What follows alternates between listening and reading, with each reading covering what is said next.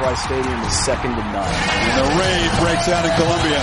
It is good! Gamecock fans, welcome home. See how it goes, uh, but we'll be ready to go. It's time to root. Let's go, Kieran! It's gone! Touchdown! What a hit! He baked it in! Can you believe it? Gamecocks have won this game! Here are your hosts, J.C. Shurburtt, watch him celebrate now! Phil Molinex, My wife doesn't like hanging around losers. and Jamie Bradford. I'm going to tell you, you look like you joined Duck Dynasty.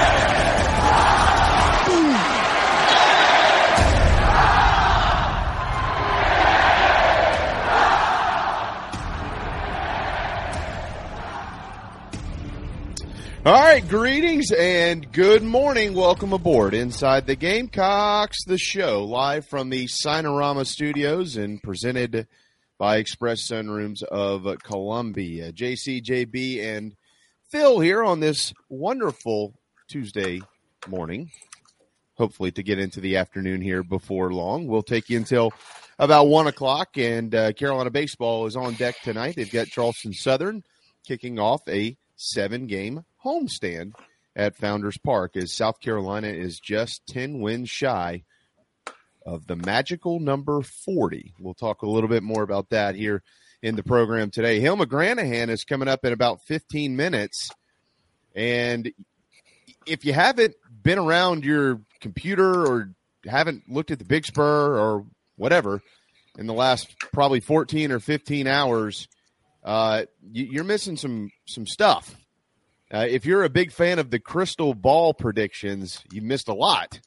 As a matter of fact, yesterday, a couple of national analysts, everybody knows uh, Steve Wiltfong and Brian Dohn, they entered crystal ball picks for South Carolina. Last night in the VIP room, Hale McGranahan kind of followed in their footsteps with one in particular, one he'd already had. And he said, Yeah, you know, I tell you what, let's throw out another couple of crystal ball picks for top players in the nation. One of them's a five star, and the other is a four star. And the good news for everybody who's worried about running back in the future, two of those crystal balls are running backs. Uh, so we'll let uh, Hale and JC fill us in uh, throughout the afternoon on, on who they are, what would they mean, why the crystal balls, and this, that, and the other, as Steve Spurrier once said. The Nana Sports chat box, of course, is wide open, and y'all are alive and well, and we see that. So we're going to make sure that we get you all in here uh, throughout the morning and answer as many questions as we possibly can. A reminder: tomorrow at eleven twenty, Monty Lee will join us uh, from Gamecock Baseball. So certainly looking forward to that conversation with him. But Phil, good morning. JC, good morning. I saw somebody already trying to figure out whether you'd have the visor or the hat. They were both dead wrong. Wrong today. You hadn't even you hadn't even so showered since yesterday. Haven't the hair hadn't moved. No, I, I definitely needed a shower this morning, so uh, I got up and groomed myself. You, you sometimes just feel better. Uh, and uh, took the kids to school today. Hadn't showered at that point. Uh, the sun came up. It was 34 degrees, but they said, hey, by the time you get to about 10 or 11 o'clock, it's going to be 50, 55, 60 today. So I got my Spencer Rattler long sleeve tee and a pair of black shorts on and decided to, you know, dress like I was going to a cookout or something. So anyway, that's what I did this morning. And of course, it is grilling season. And uh, I think I'm, I've got my eye on grilling some stuff up uh, here later today. So fired up about that. Well, good news. Uh, good thing you're not flying on uh, Southwest. I know they just just lifted it, but just a little while ago, every single flight in America was paused uh, by the FAA as requested by Southwest Airlines. However, uh, that uh, it, it appears uh, the pause has from the FAA quote been fully canceled. Apparently, there was a uh, a technical issue. So if you knew anybody that was set to board Southwest, they're probably a little bit backed up. Yeah, I got to fly Southwest here in about eight days, so Yeah. I'm not uh, Coming down here, I, I'm I'm not I'm not going to say anything. Uh, I uh, I'm a loyal Southwest customer, and I've I've never I don't want to say it. never Yeah, had a problem. don't Yeah, do it. Yeah, never, don't never do it. lost a bag. do it. I, Be I've had than flight. I've had delays before, but always have gotten to where I was needing to get. So probably um, shouldn't say that. So Be- be- you know, that, that's kind of the be thing. there. smarter than that. Well, we uh, of course leading off with uh, with with good news. Uh, well, seemingly good news. Crystal balls are not, uh, you know, they're not. They're they're, they're predictions. None of this has actually happened yet. But Phil, uh, today, well, really a couple of days ago, but for for South Carolina, really beginning today, folks, you probably need to start paying attention to the transfer portal departures side, much like Southwest. Uh, if you're in the departure lane of Gamecock football, you're probably going to start seeing some of those names arise beginning today and then uh, over the next few days. Uh, there will be some deflections from Carolina football. Um, there will also be, as there always are, well, why is this guy leaving? Oh my God, we're falling apart. The culture must not be what they say it is. No. You got to remember that there, there, there are going to be times where coaching staffs, right, will have these conversations with their players, and it is in their best interest to do something else somewhere else. Um, that happens at every program. Carolina is no different. JC, you and I have talked about this a little bit. Uh, there's more than likely, I would say, more than likely going to be maybe a situation or two where somebody decides to quote unquote, what do they call it these days, Phil? Chase the bag. Yeah, Uh, yeah, go. Uh, Mhm. so, you know, somebody might be chasing the bag. Let's just hope it's not a major name. And then, um, you know, there will there will always uh, there will always be other reasons that you know, family or wanting to be closer to home or whatever it is. So, I would say beginning today, you're going to probably start seeing a couple of names kind of creep out. And uh, would you agree with that, guys? Probably beginning today, throughout the week, we'll probably know about guys departing the program because this period's only a couple of weeks long, so they got to get in there. The Yeah, time is of the essence to to find a new home and stuff, and you know the, the, there'll always be guys that depart that everybody's like, ah, it's not a big deal. He didn't really play a lot, and then there'll be there'll be some guys that are like younger that that you know kind of different people had them as their favorite recruits or whatever, and they're like, oh, I hate that hate that they left, you know that kind of thing.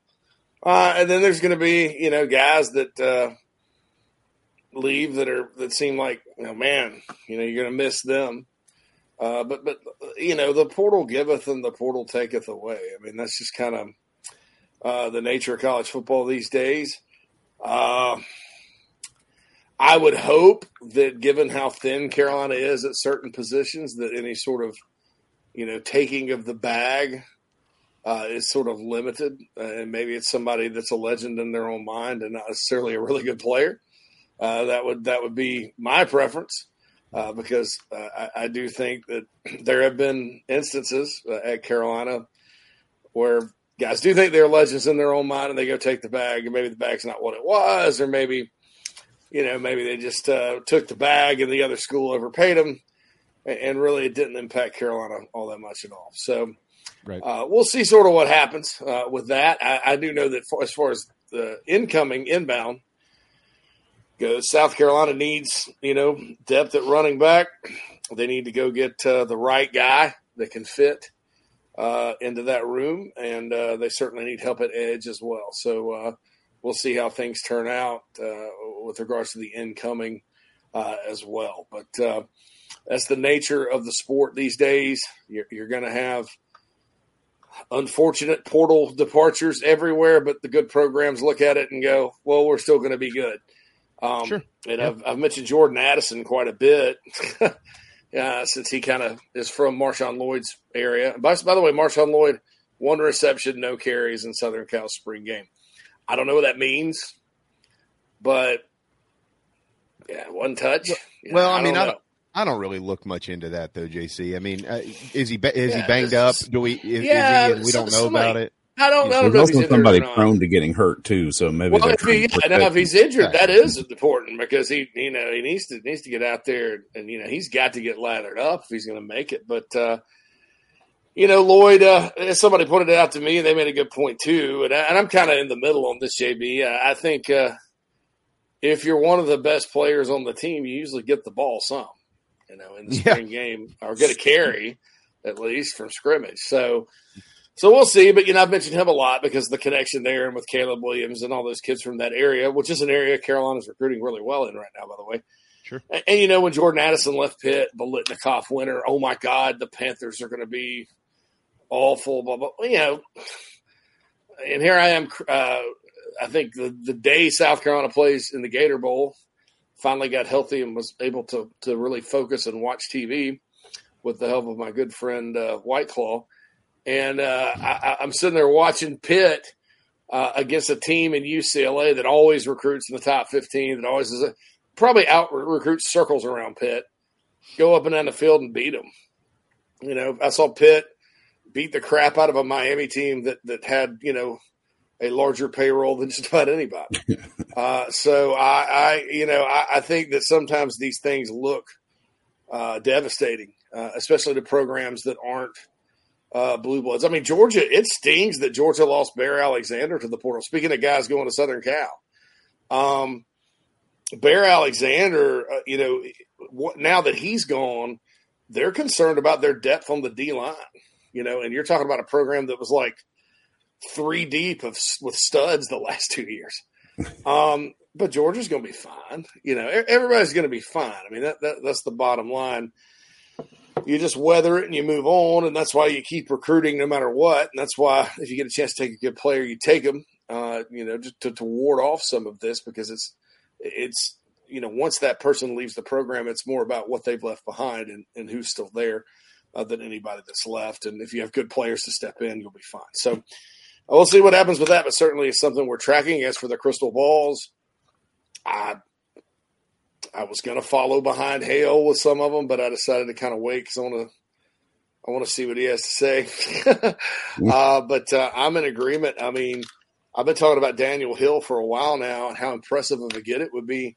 Uh, again, he's from Meridian, Mississippi, which is Yeah. very close to Tuscaloosa, Alabama.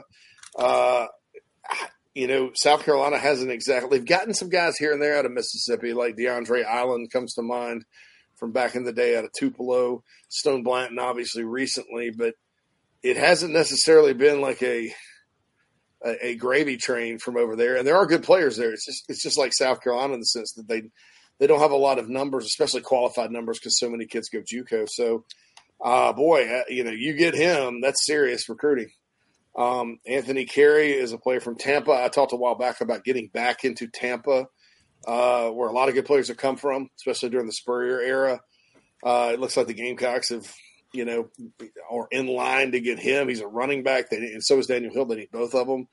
Um, Kelvin Hunter was a crystal ball that these guys put in. I've had a crystal ball on him for him for like a year. So uh, that from West Florence, no surprise. Gamecocks offered him when he was a freshman.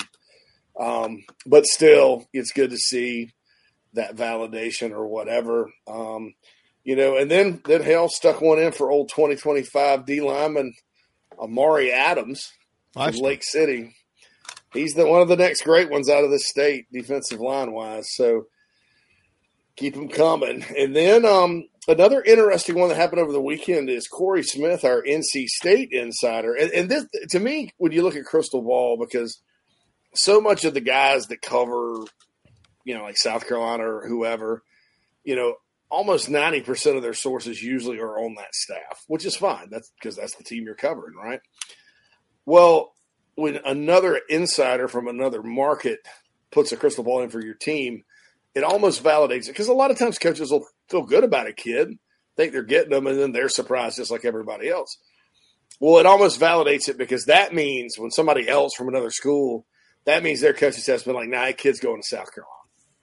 You know, which to me adds another layer of validation. So Corey Smith, our NC State insider, put in a crystal ball for Jonathan Paylor, the the missile from Burlington Cummings in North Carolina uh, for the Gamecocks on Saturday, which I thought was, uh, you know, another like I said, another layer of uh, of coolness. if you're if you think it's cool that uh, Jonathan Paylor will become a Gamecock. Yeah, I mean the last few days, yeah, it's uh, they're they're certainly rolling in, and we see in the uh, Nana's Porsche chat box here some uh, Nick Emmanwori's uh, name has come up. Uh, I'll just say this: we got to go to breaks. We got to get Hale in.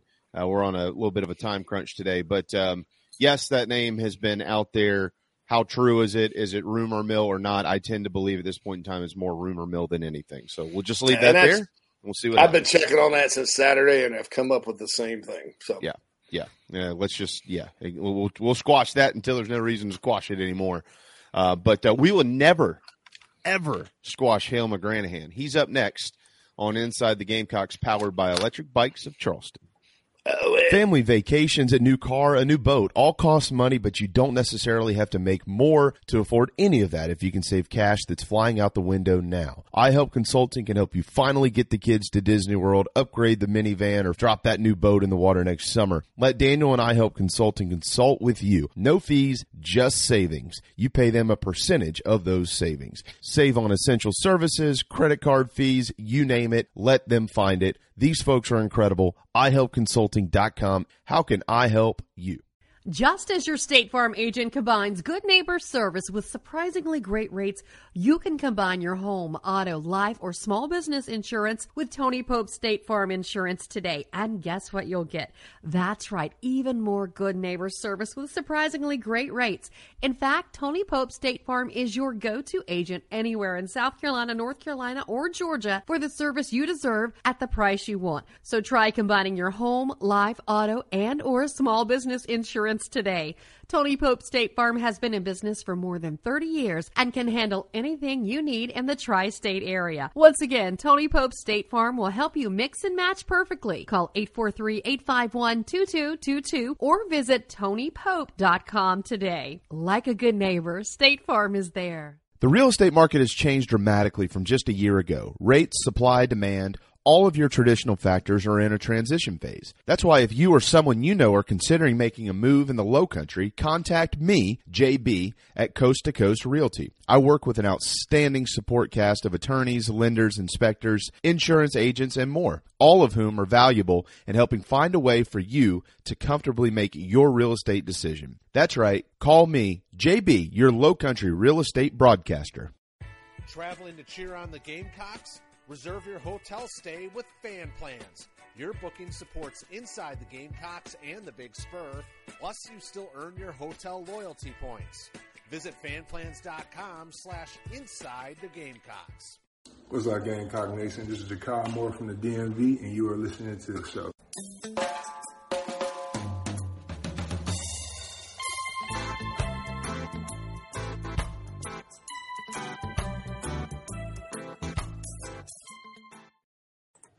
Welcome back to Inside the Gamecocks, the show, everybody. Presented to you by Express Sunrooms of Columbia.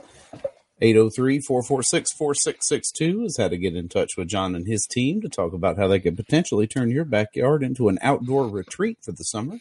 And of course, the first hour of the show brought to you by Cindy Searfoss and the Coldwell Banker Caine Realty team here in the upstate.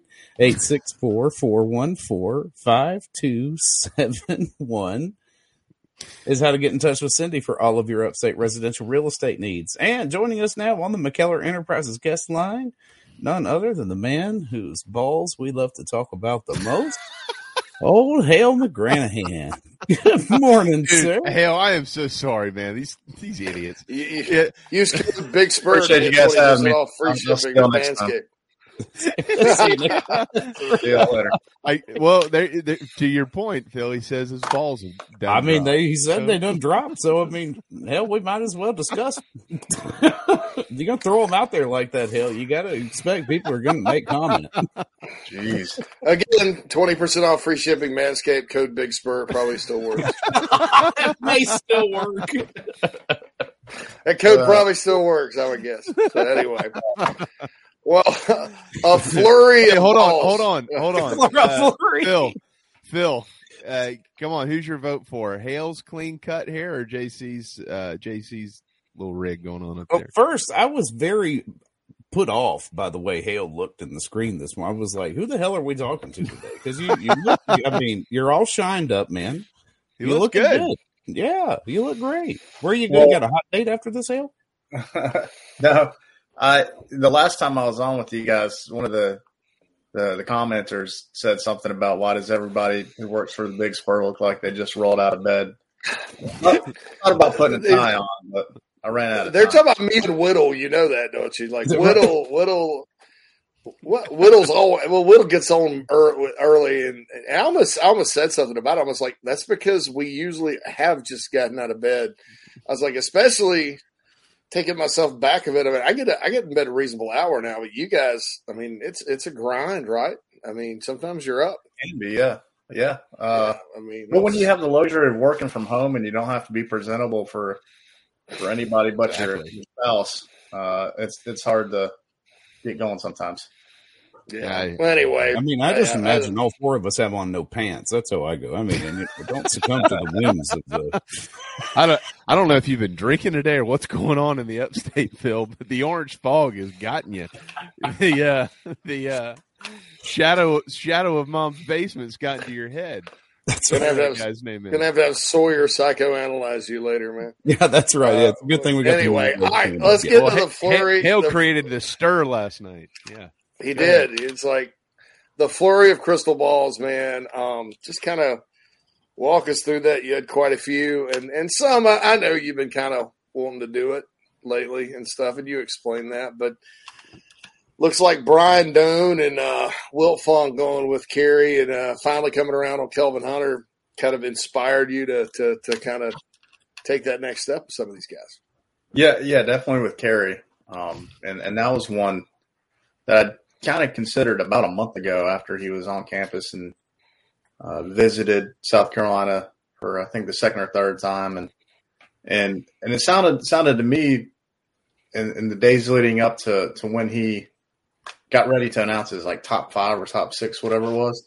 It sounded to me just based on some some of the feedback I'd picked up that uh, that South Carolina was was in really good position and and and I almost did it again in those days leading up to when he put out that top six, but I held off and uh, then yeah, I got a little boost in the right direction, I guess I guess you could say when when Dohn and Wiltfong put their picks in, and I actually spoke to Dohn on the phone yesterday after that, and and uh, kind of came to a consensus that uh, internal consensus, I guess I should say that that I should join them uh, with that one, and and I, and you mentioned the Kelvin Hunter one, which they also had. That's that's a pick that that I put in last December, and probably could have done it, you know, eight to ten to twelve months before that. So, uh, so yeah, I already had that one in place, and then I guess the the, the other two that we'll probably talk about here in a second uh, are in as well.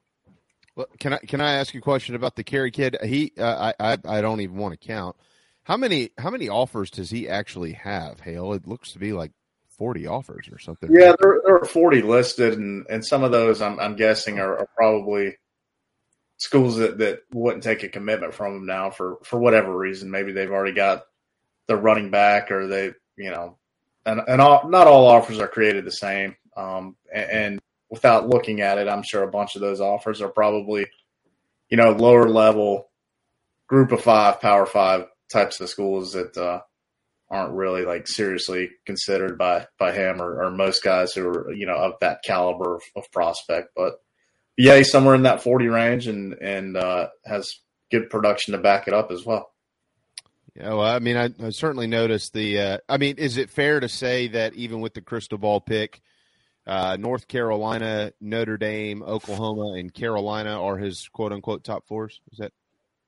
Uh, yeah, I would think so. I'd probably put North Carolina as that next next school, like most uh, biggest threat. But I think they've. I, I could be wrong, but I think they've recently gotten a running back commitment, so that that may not be the case anymore. But but yeah, it's that that's been sort of his his lead group here for for a little while now. So how do how do JC you and uh um well not Phil I don't need any more ball talk but JC you and you and Hale how do you how do y'all like this kid I, I haven't seen much of him uh, to be honest with you like how would you evaluate him and, and what type what type of runner is he and those type of things I'm not going to use the player comparison I have because. How about you? How about you, Hill? Uh, I don't I don't have a player comparison, but uh, I, I think he's he's he's a nice prospect. Uh, we we at twenty four seven have him rated as like an eighty nine, I think it is. Okay, uh, which I think is pretty fair. Uh, that's high, that's a high three star. Uh, he doesn't quite have that long breakaway home run type of speed like uh, Peyton Lewis does.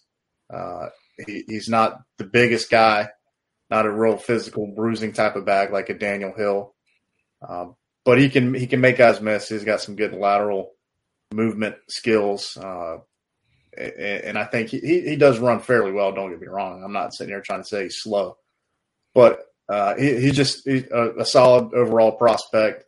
Not really, you know, knock your socks off type of guy, but uh, someone who, who, certainly folks should be excited about getting, and uh, especially in a class that, that they're trying to get two running backs. Uh, it's a it's a nice start and and allows them to to kind of shoot for the moon, if you will, with with their next, or I shouldn't say next, but their their upper tier type of guys uh, who who are viewed as as higher end prospects by by a lot of folks, not not just just me. All right, I'll, I'll, I'll give you I'll give you my comparison. Um, I think he's a a more elusive version of Kenny Miles. Okay, all right. Well, I like at Kenny times Miles. was pretty good, right. productive for the Gamecocks. You know, so uh, Kenny Kenny always seemed to have big games against Clemson, didn't he? Yeah, yeah, he did. Well, he So, if I mean if he runs like Kenny, Kenny ran hard. You you can Yeah. take some things away from him. You It- cannot take that away from Kenny Miles. and, and comparing the high school films, he's a little quicker, like a little more elusive. I was going to say Jarvis Giles, but Jarvis had Yeah. such good speed Oh, here we breakaway. Well, I didn't want to start the Jarvis Giles thing because Well, you did. number, number one, Jarvis was like a top 100 player. Number two, they're both from Tampa, and you're like, and people are like, oh, the Tampa bust factor. I mean, there is no Tampa bust factor. I mean, there is, if you kind of dug deep, you could probably find some from Tampa that have bust, busted, but uh, and everywhere in America. yeah, I mean, yeah, it's it's. Uh, I mean, Torrey Davis was one of the most shocking things I've ever seen. The kid went from MVP of the national championship game to 08 to off the team and out of football within a year. Yeah, yeah. So had him right as number one number one player in Florida, but didn't really uh, measure those marbles too well down there. But you know, for for, for you know, uh, guys like Stephen Garcia, Stoney Woodson were from Tampa. Certainly were good. John Dixon, who transferred out and went to Penn State from Tampa, certainly was a good player. He just left the program.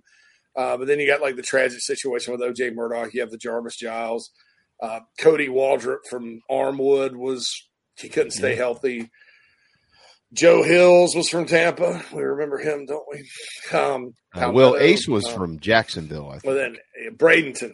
Ace is from Bradenton, which is a little bit further down the road, but in uh, Bradenton, Florida. that's right. That's right. That's yeah. right. So I mean, yeah, Carolina, and I, I think it's Hill. Correct me if I'm wrong, I, th- I think it's positive. Like some of these areas that Carolina, and I, I'm kind of that's kind of my thing. I, I, I, I'm almost it's almost like a hobby. Is like where do guys come from? Um, I love to track it and stuff, and you know, it, it's been kind of a little bit of uh, you know, Amari and Brown's from Tampa, but it's been a while since Carolina's gone down and you know been in the game for um, multiple highly rated guys, and uh, you know, Tampa's a place. You know, Carolina has a name. Um, probably because Well, you- you know what? This- Garcia, you know, this is kind of interesting too. Not to get too off track here, but I was talking to Stephen Saturday, and he mentioned that he flew direct from Tampa to Columbia for like a hundred bucks. So I don't know what that is. Is that Spirit or Breeze or whatever it is? But it's quite easy to get down there now and get to to and from. It was So- like it was like, dude, it took me like an hour and a half to get here, and I drank on the plane, which that part wasn't. pack shocking. of gum with wings. So yeah, you know, whatever it takes. Not probably not Southwest right now. All right. So what about Daniel Hill? You've got a a, a, a crystal ball in for him. Compare these two running backs, and why did you enter it? Yeah, with Hill, he he was at the spring game. Kerry was not, by the way. Hill was at the spring game, and uh, going into it, he had been saying some really positive things about Carolina, and coming out of it, he he said that South Carolina was his leader for now. Uh, he clarified the, the for now because things can change, I suppose. But uh, No. I, I think I think as far as they compare again, uh, Hill's a bigger, more physical type of back. The interesting thing with him is is he's a wide receiver at his high school for the most part. He, he plays some running back and plays a little on defense as well.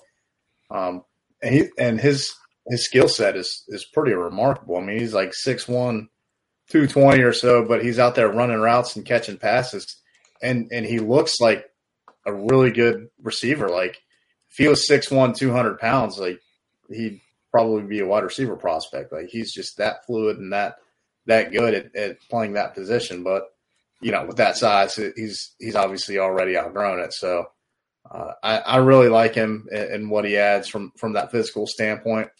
Kind of reminds me a little bit uh, of Rocket Sanders, the, the Arkansas running back, in that wasn't primarily a running back in high school, bigger body guy as well.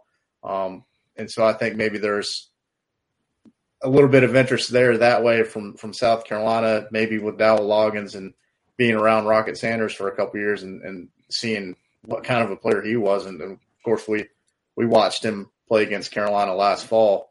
Um, so I, maybe kind of a loose comparison that way, but uh, a guy who who again has South Carolina as his leader right now, and I suspect they'll they'll be in uh, firm contention moving forward. And, and my my pick was somewhat speculative. There there's not a lot of I guess fact based behind it, other than you know he said that South Carolina is his leader right now. I'll say this about Hill: he can gallop gallop through you too when he gets from scrimmaging. That's a that's a great player comparison. Um, beyond the fact that Rocket was a receiver primarily in high school, uh, I you know I actually South Carolina actually finished second for Rocket Sanders. They wanted him as a receiver. Um, I come out of Rockledge, Florida, but uh, I think that's an excellent comparison. Just watching his run style, and you know, Daniel's a long strider. He's physical, big guy, and then with the hands, with the style of offense, I think South Carolina's about to employ. I think that's a that's just a bonus. Um, this is a guy they certainly need. Plus, I've said it again, Meridian, Mississippi, man, and you, you look on that offer list, and Alabama's right there that's uh and, and you know maybe he doesn't think he'll play at Alabama. Alabama maybe he wants to play running back. Alabama just signed what two five stars and they're loaded, so maybe it's one of those. But man, Meridian kids, boy, the, the tide doesn't let them get away too often. So I, I think uh, and, and, they've got great football there. So I, I think this would be uh, an outstanding pickup uh, for the Gamecocks. And, and, and Hale, on that note, speaking of Mississippi all right, so is it Jody Wright or is it Clayton White or is it a team? The Gamecocks are like in it for a lot of the top players in Mississippi this year. I don't know that they'll get them, but Kamarion Franklin's interested. Jamonta Waller's interested. Jamonta Waller's interested. You got Daniel Hill. Uh, you got a kid in Cunningham for 2025 that says South Carolina's his leader. Where where did this Mississippi stuff come from? Yeah, Jody Wright has got a lot of ties to the state. Um, mm-hmm he's he's obviously been kind of in that part of the country for for a portion of his career. Worked in Alabama and uh, has has got some ties to the JUCO pipeline out there. But but obviously these guys are high school level players. And and you mentioned Waller and and you know Jody Wright area recruiter. That's how it starts. Whether it's in Mississippi or you know wherever in Georgia, the area recruiter gets going on the guy, and and if he's someone staff really likes and wants to target, then uh, it usually usually shifts to the position coach and and Waller again uh, is is being heavily recruited by Clayton White because Carolina views him as a linebacker, even though he's been uh, more of a, a, defensive end at, at, at his high school. But but yeah, Jody Wright's played a big part in helping open things up that way for Carolina and, and get them into the picture with with some of those guys you just rattle off and uh, then from there, again, it's a kind of a group group effort, a team team mentality for, for the staff when they're they're recruiting uh, guys, regardless of position where they're from. Hale, does a crystal ball mean that a commitment is imminent, or no? Not always. Like I said with Daniel Hill, my my pick there was a little bit speculative. Okay. Um, I mean, even like my Kelvin Hunter pick from December, um, I, I, I made that pick then because a I, I knew he liked South Carolina a lot and had visited a lot to that point already, and b uh, I, I I knew that South Carolina was was starting to finally push for it, and that was why I was a little hesitant there with him because I, I wasn't so sure that they're you know going full steam ahead on him at that point. But uh, no, not not always. Again, it can be sort of a speculative thing, um, like Daniel Hill. Uh, he, he, says they're number one, and and I know they're pushing really hard for him and and, and really want to get him. Uh, and and is one of their top guys. There's there's someone who asked a question in the chat uh, whether the staff was pushing harder for Kerry or Peyton Lewis, and from what I've been told is that the kind of top two guys at that position are, are Peyton Lewis and Daniel Hill, with Kerry sort of being that that next tier of guy uh, in terms of how they thought about him as a prospect. Doesn't necessarily mean they didn't want him. Obviously, they're they're they want a commitment from him, and and it's, it's looking like that's going to happen at some point. Um, but yeah, it's it's been uh, kind of a going back to your question, JB. It's, it's kind of a a loose loose type of thing. Sometimes it can be, sometimes it's not. It's not a black and white type of thing. Is what I'm trying to say. Guys, could they take all three of those guys at running back? Would they take all three in one class? I mean, with with no initial counters, like since since you're not limited by that 25 anymore, they could. I mean, conceivably they could, but I I don't think that they're going to have that decision to make. I just can't imagine that that uh, that that's going to be an option for them. I mean, I could be wrong. Don't I'm not going to. I'm not sitting here trying to uh, second guess the recruiting prowess of this staff right now. I don't want people, you know, jumping on top of me saying I'm second guessing, but uh, that that would be a tough ask. I mean, it's it's uh, it's a lot to ask to get three players at at a position like running back. Two is obviously not unheard of, but three, uh, especially three guys who are uh, that that level of recruits, uh, not gonna happen. That, that'd be tough to do. Hill, have either Kerry or Hill said official visit dates yet? Not to my knowledge, no. Um, they they could be, but uh, I, I haven't seen them announce, and, I haven't heard uh, one way or the other. I would I would imagine though they'll probably show up in June at some point. Well, I, I, was just about to say, I you know we we know what June has done the last couple of years for Shane Beamer. I, I this this June just as it stands today on April 18th, I, I just got a feeling that is going to be wild. Uh, people think they're excited now. Holy smokes! All right, um, not to look too far ahead. You know, I might not even be around in 2025, but uh, it's kind of like when they make football schedules. Oh, we're headed to Miami in 2048. Cool. Um, you did put a crystal ball in for Amari Adams, the five-star defensive tackle out of beautiful Lake City, South Carolina. What led you to that? Uh, well, he's been on campus three times this spring. Probably visited for about three games in the fall. Um, you know, I I said back in the summer when when he got the offer from South Carolina, I could have made the pick then, but I I didn't want to do it too early because he hadn't even started his sophomore season yet, and still is a little bit early, I guess, relatively speaking, uh, to put in a crystal ball for him. Just simply based on the fact that he's not even halfway through his high school career yet. So it's uh, it's it's early, but uh, you know he's he's been in a ton. He's an in-state guy, obviously, and I think Jimmy Lindsey and, and that staff has done a really good job of prioritizing him and uh, making him feel wanted and all that. And, and, he seems to to really like it too. That's that's the big thing. He, he likes the staff, like Shane Beamer, and uh, and yeah, I, again, it's it's slightly early. There's going to be some some some work to do, especially Georgia, right down the road, and, and they really like him too. Like they're they're they're pushing pretty hard as well. And as we all know, Kirby Smart uh, doesn't want to make things easy on on South Carolina in recruiting, and uh, especially when it comes to defensive linemen, as as we've seen uh, in the past. And, and a guy like Tyrion Ingram Dawkins leaving from Gaffney to go to Athens. Uh, if it's a guy guy of that caliber, then then Georgia's going to do what they can to get him. But uh, I, I, think South Carolina's in a good spot right now, as as they've been for eight, nine, ten months now, and, and should continue to be that way uh, moving forward. I think. All right. do we have any more ball talk with Hale, or what, what do you what do you want to do? Uh, Phil, Yeah. you you tell us about the whole balls and nuts thing here. Well, I believe we sufficiently explored Mr. McGranahan's balls. We could probably Jeez. move. I thought the goal was to keep this guy on every week.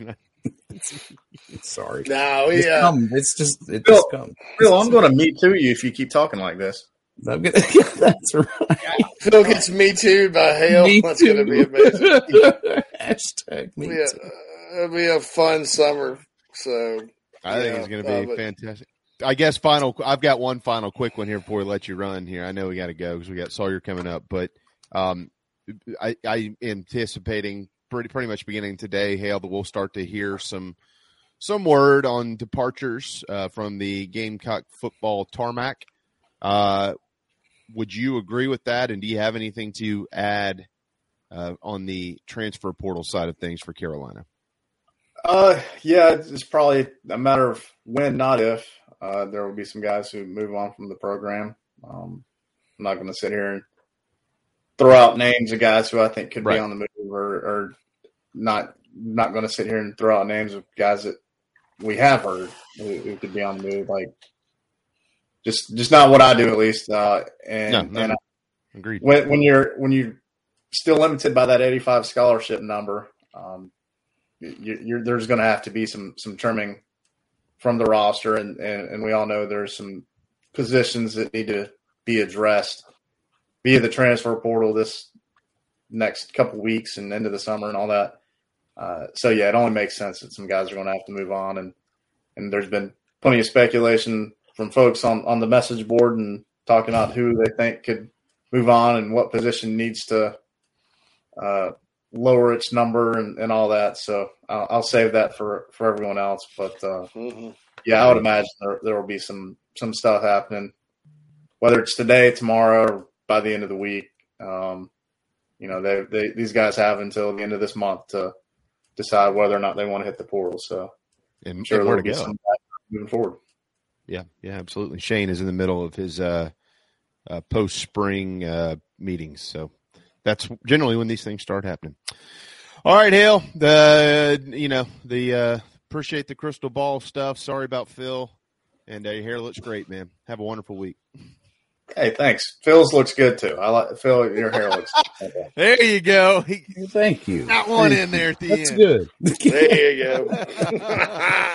All right, That makes boys. me feel better. See Actually. ya. There you go. Have great Thanks, evening. Hale. Have a good one, man. Which uh, read that column. Uh, I actually just retweeted it as well. It's uh, it's up on this website called thebigspur.com. If you're not a member, you should be. If you haven't bought tickets, we'll tell you how to do that in hour two uh, to the upcoming NIL events. And Bruin Nation, I have been to Lake City, South Carolina. I will not comment on whether I like it or whether it's a what you say it is, but I will say this: I think everywhere in South Carolina is beautiful because it's my home state, and I'll always promote it. So, And, and and I don't agree with La- the Lake City, Florida. I've been to Lake City, Florida too. Ha- ha- Bria, have you been to Lake City, Florida? Bria? I've never been there. Oh, Uh, it's nowhere near. It's not. You know, it, we're not talking tropical Florida here. We're talking No, no. Like like the, the little towns between Gainesville and Jacksonville. Where, yeah, the where you get, get pulled over. yeah, uh, so I'm, I'm not so sure. I wouldn't take Lake City, South Carolina, over Lake City, Florida. But Yeah, uh, neither Lake one is uh, an ideal garden spot. I don't think we're going to the art museum in Lake City, Florida, or South Uh-huh. Carolina to enjoy some some cheeses and wines. Oh, I, I just I loved driving through all of our small towns in South Carolina 'cause I just Man, I like it so- and because I love the state and except for some of those small towns in the upstate that start with the letter C. All right, no, we got to run because uh, Sawyer's Sawyer. in the wings. Yeah, So yeah, let's yeah. Speaking of the timeout. upstate, by the letter C. There you go. We'll be right back. I don't know who you are. I don't know what you want. If you're looking for a karaoke partner, I can tell you, I can't carry a tune in a bucket. But what I do have is a very specific set of skills. Hang up now, and your IT nightmares will continue. But stay on the line, and I will find you. And when I find you, I will fix it. Um, thanks. Uh, I think I have the wrong number. I'm trying to call Matt at Heritage Digital. He has a one price, low cost turnkey solution for all my IT needs. And I'm sick and tired of my IT guy. So yeah, 843 699 1001. This is 1002. Oh, well, thanks anyway. Don't be taken by some IT dude that talks a big game. Give Matt at Heritage Digital a call, 843 699 1001.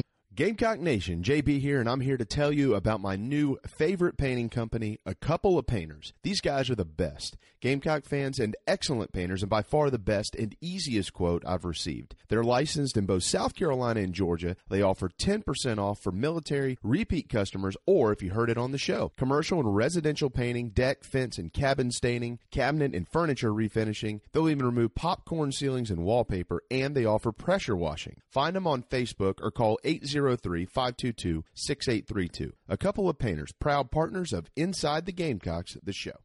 Golfers and wannabe golfers, former Gamecock golfer Meredith Taylor is now a full time golf instructor in the Midlands of South Carolina.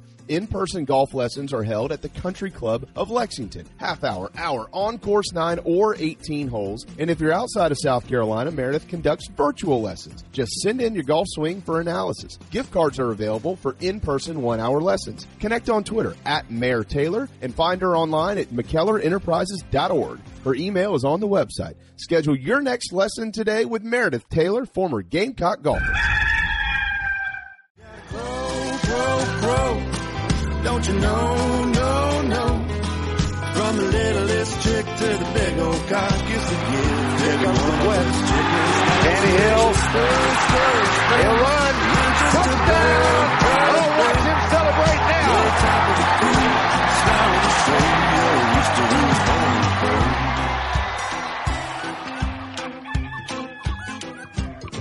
Well, I bet you wonder when. Welcome back, everybody, to Inside the Gamecocks, the show live from the Sonorama Studios and brought to you by Express Sunrooms of Columbia. 803 446 4662 is how to get in touch with John Barber and his team to talk about how they can bring some more sunshine into your life this summer. 864 414 5271 is the number to get in touch with Cindy Searfoss and the Coldwell Banker Caine Realty team here in the upstate. And after a couple of weeks off, we are back with the mental edge with none other than Mr. Sawyer Nix. Good morning, Sawyer. Thanks Good for being morning. flexible with your schedule, man. Yeah. Sorry about sorry we're a little late. Hale was uh, dropping uh, Phil's balls, and so Yeah. we Whoa. needed to make sure that we finished that conversation. First of all, hey, I, I I just saw some news a minute ago. Damar Hamlin's been cleared for football activities. From a, I, want- I, you're the perfect guy, right in right in time, right on time. Uh, what will what will the next few months be like for him, from a mental standpoint? Hmm. Well, I, I think anytime you're you're back in and cleared, I think it's just a progression. I think it's taking you know what's in front of you and taking those steps along and along. Um, I think it's assimilating back into the team in a in a different way. Um, I, I think it's knowing your role. I think there's a lot of little steps along the way. I don't think it's a, you're back in it and it's all of a sudden it's you know it's some people may use the phrase, "Oh, it's like riding a bike; you never forget." I'm like, well, you know, not exactly, right? Um, it's not exactly that easy. So I think it, it will be a slow progression. I think it's like anything else; it, it builds. So I just gotta imagine, like, I mean, he almost died. He pretty much did die. They Yeah. brought him back, and first of all, hats off because the guy wants to keep playing the game that he loves, and Yeah. I'm got a feeling he's going to come back and, and play pretty well. But you just wonder at what point in time will it feel like it got real again, like it, it you know, where he gets popped in practice or something, and uh, can he get over that? You know, I, I- yeah, I, don't mean, know. I, I don't know. no, that's that's very real. I mean, that's of course I don't know what the triggers are. Usually, they're sometimes it can be for PTSD. It could be a sense of smell. So it can be certain smells that trigger memories. It can be certain sounds that trigger memories. It can be certain physical sensations that trigger memories. All those things are, you know, on the table. Um, and, and I think it is also his story adds fuel. Maybe that provides some motivation and, and some fuel to, to who he is and what he does. And, and maybe some players that live, that play a little more cautiously or, or don't leave it out there. I mean, he's, this is a guy, you, you know, like you said, you're you're that close, and all of a sudden now you have a new lease on life, and uh, I think it's I think it'll be exciting to see what happens and how Lucy plays, and and I think that's a great part of being a teammate. You can encourage other teammates to play loose and fast, and I think that's just. I think, like I said, we'll we'll see step by step. I think it will be a, a gradual thing because I'm sure there will be a moment where he will have some some thoughts pop up in his head or, or come back, and it will be, you know, does he have uh, some skills to help him get through those when they do happen? Um, I think it's uh, with clients. I always talk about is uh, kind of memories on a shelf. You know that we can kind of put them on a shelf and we can pull them out and kind of go through them, and they're very real. So we never forget. We'll never forget. They'll never be erased. It's just how do we compartmentalize and how do we kind of live life through a different lens. I don't know. I don't know how they do it. I mean, y'all remember like um, when Lattimore went down? How big of a deal? I mean, this, this happens in football. This happens in any sport all the time. Baseball, football, it doesn't matter. But, but like uh, you know, just to use a, an an easy example here, the Lattimore situation, and um, and the whole conversation was at what point in time will he be healthy enough to to be full go, to be full. We're talking about a knee. You know, it just Right. happened with Marshawn Lloyd. It was like, oh, you know, uh, he just hadn't really been able to cut it loose, or he's been a little scared. He can go, but he just mentally he isn't there to be able to cut it loose. We're talking about a knee. I'm not talking about your heart. Yeah, I Right. just don't. I, don't. I don't see it. I don't know how he ever does. I don't know how he ever totally overcomes that and just plays as freely as he once did. I just I don't see it. It, it's, I mean, we, we don't know until they do it. And, and he may go and he may just decide, you know what, uh, it's not worth the risk. And, and he has to make those decisions. Every, every athlete, after they experience injuries or, or challenges, they have to experience, they have to go through, um, you know, rehabilitation. And, and sometimes for some people, it's, it's, it's too much. And they're like, you know what, I'll, I'll just have a different role in football or I'll, or I'll play, you know, a, a different, um, you know, aspect, just something else. Maybe it's office work, maybe it's coaching, you know, whatever. Um, and so certainly you'll have to figure that out. Um, so yeah, I, I saw certainly saw the videos and when that happened, and certainly it shook up his team. And I think every time those things happen, it, it forces us to reflect, you know, um, our lives, and and certainly athletes, it forces them to reflect. And I think that's something that I encourage all athletes when I meet with athletes at the professional level. It's you know, sure, maybe your next couple of meals are based on your performance, but even beyond that, you know, is there life beyond sport for you? And that's a very serious conversation I have with all the athletes I work with in knowing that, hey, we can be great at whatever sport or whatever position you want to be. We can work on that. We're going to get our uh, sleeves rolled up we're going to get after it. But after that, I need to make sure that you're going to be okay as a person. You know, we're not guaranteed tomorrow. We're not guaranteed that you're going to have a, a full season, um, great stats. So where are you? And I, and I simply ask that question and force them to think about that. And some handle it better than others. Sure. Yeah, that's like the what we just said a minute ago, JC. When they they create the, uh, uh, oh hey, Carolina is uh, headed to Miami in twenty thirty five. I'm like twenty. I haven't thought ahead twenty minutes. That's that's in sixteen years. Actually, that's, that's actually coming up uh, in 2026. So we're starting Yeah. to. Well, it is hear now. So the Un- roots. Uncle Phil will be getting his AARP card. Oh, that's right. That's right. I can't wait. I'm ready for discounts. Give me that think 10% off the coffee. Yeah.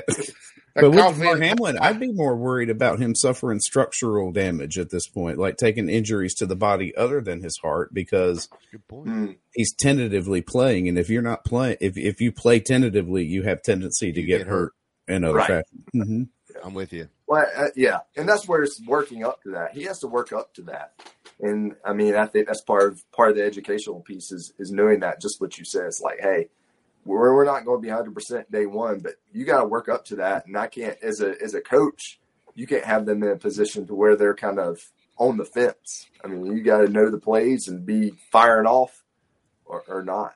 So I'm sorry. It's Virginia Tech in 2035. That's when uh, we get to go to Blacksburg. Oh Yeah. man, Play them in Atlanta in 2025. I'll, I'll be 50.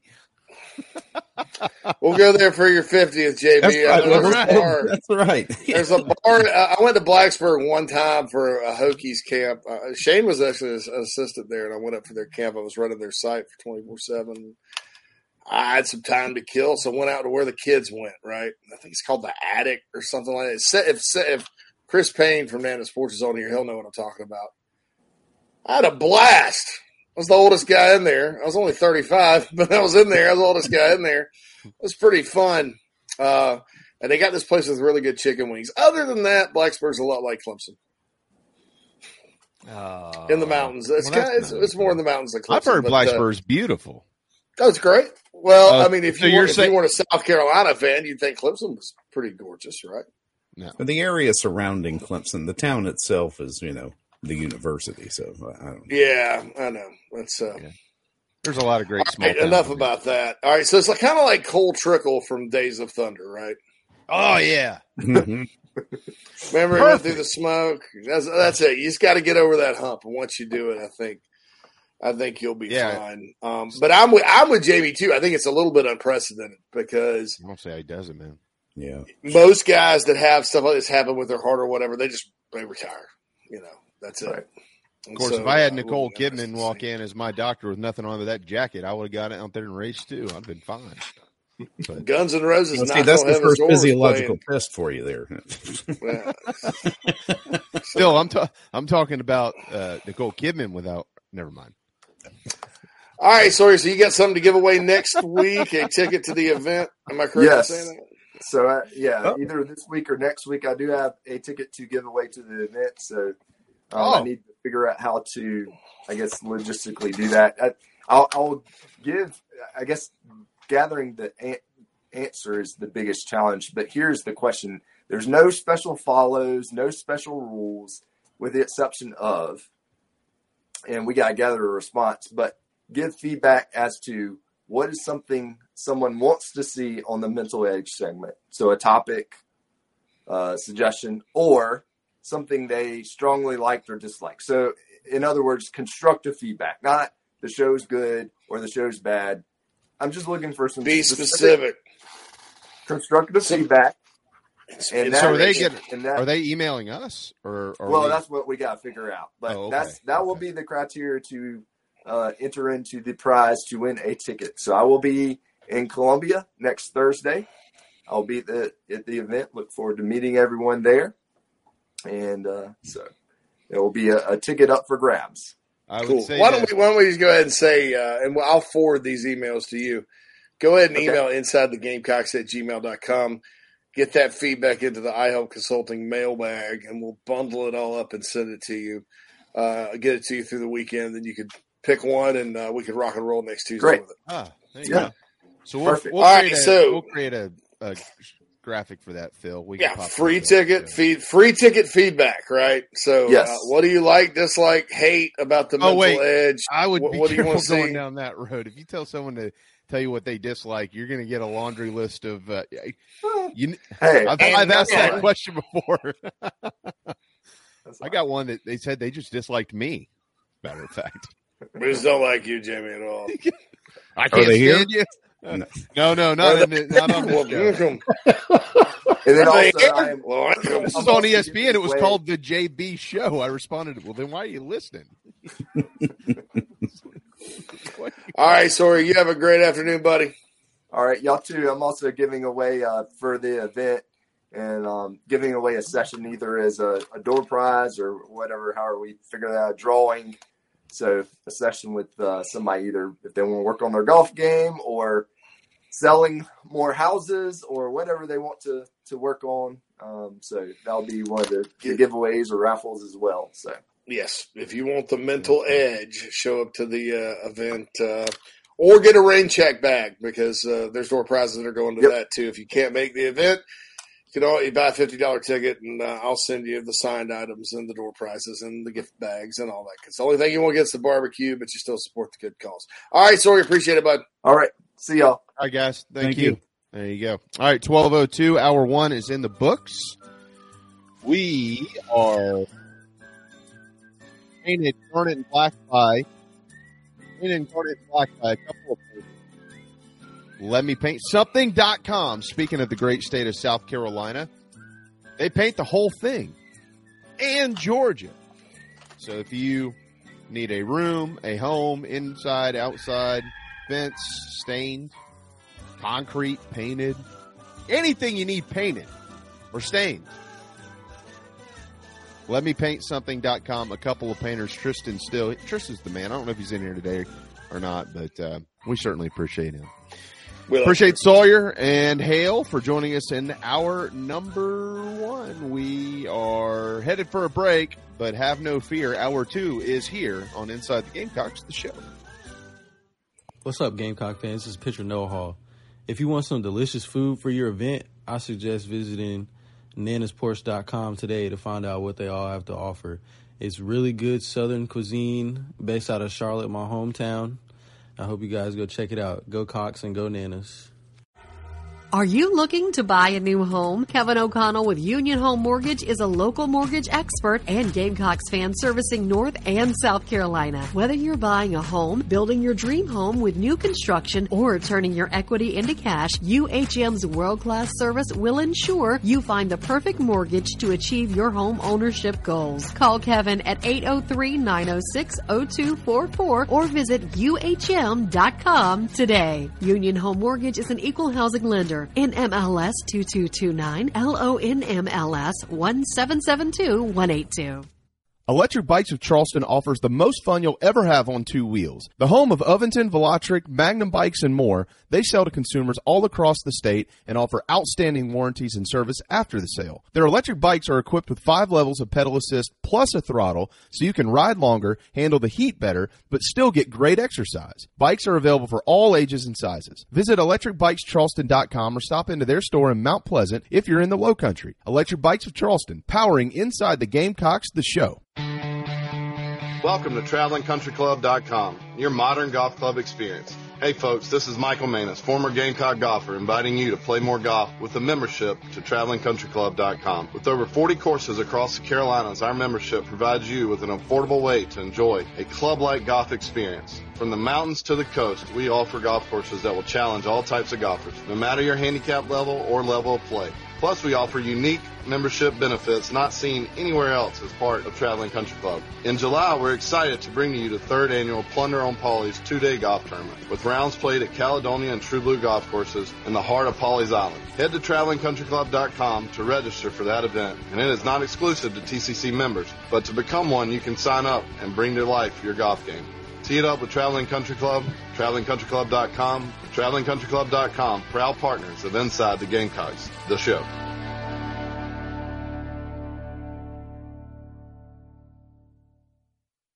This is Zachary Davis from Carolina Hoops, and you're watching the show with JB, JC, and Phil. Go Cox.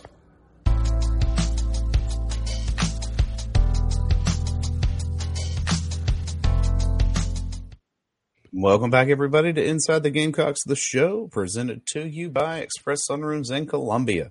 Give John and his team a call, 803 446 4662, to talk about how they could potentially enclose a porch or a patio for you to enjoy your summer bug free.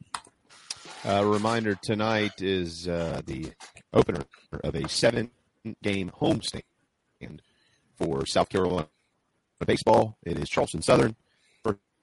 Pitch is at uh, 7 o'clock. And, and Carolina, as of last night, had not announced a starting pitcher. Um, I think it'll end up being Jersey Beck, and I'm sure he'll be on a count because they play Florida on Thursday. I, I got a feeling, and I, there's no easy way to do this when you've got um, when you or you know you have to schedule. Well, you don't have to schedule 56 games, but that's the most you can schedule, and everybody does for the most part.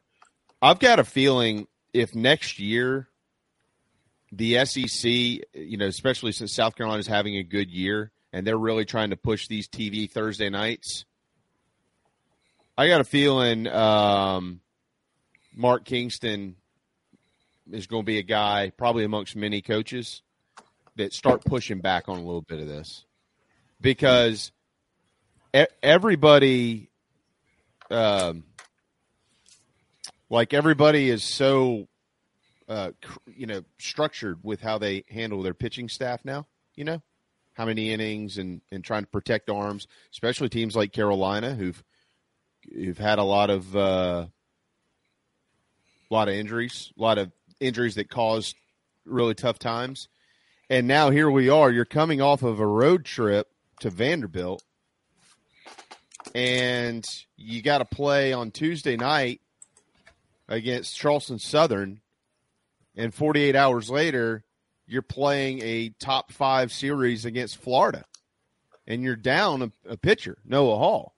I can assure you, they'd probably like to give these guys some rest. You know, and, and I think Florida's got a midweek game too. But I'm just saying, I I think you know I I understand it, and I appreciate TV for wanting to provide games on Thursday nights outside of just Easter weekend for all of us to watch.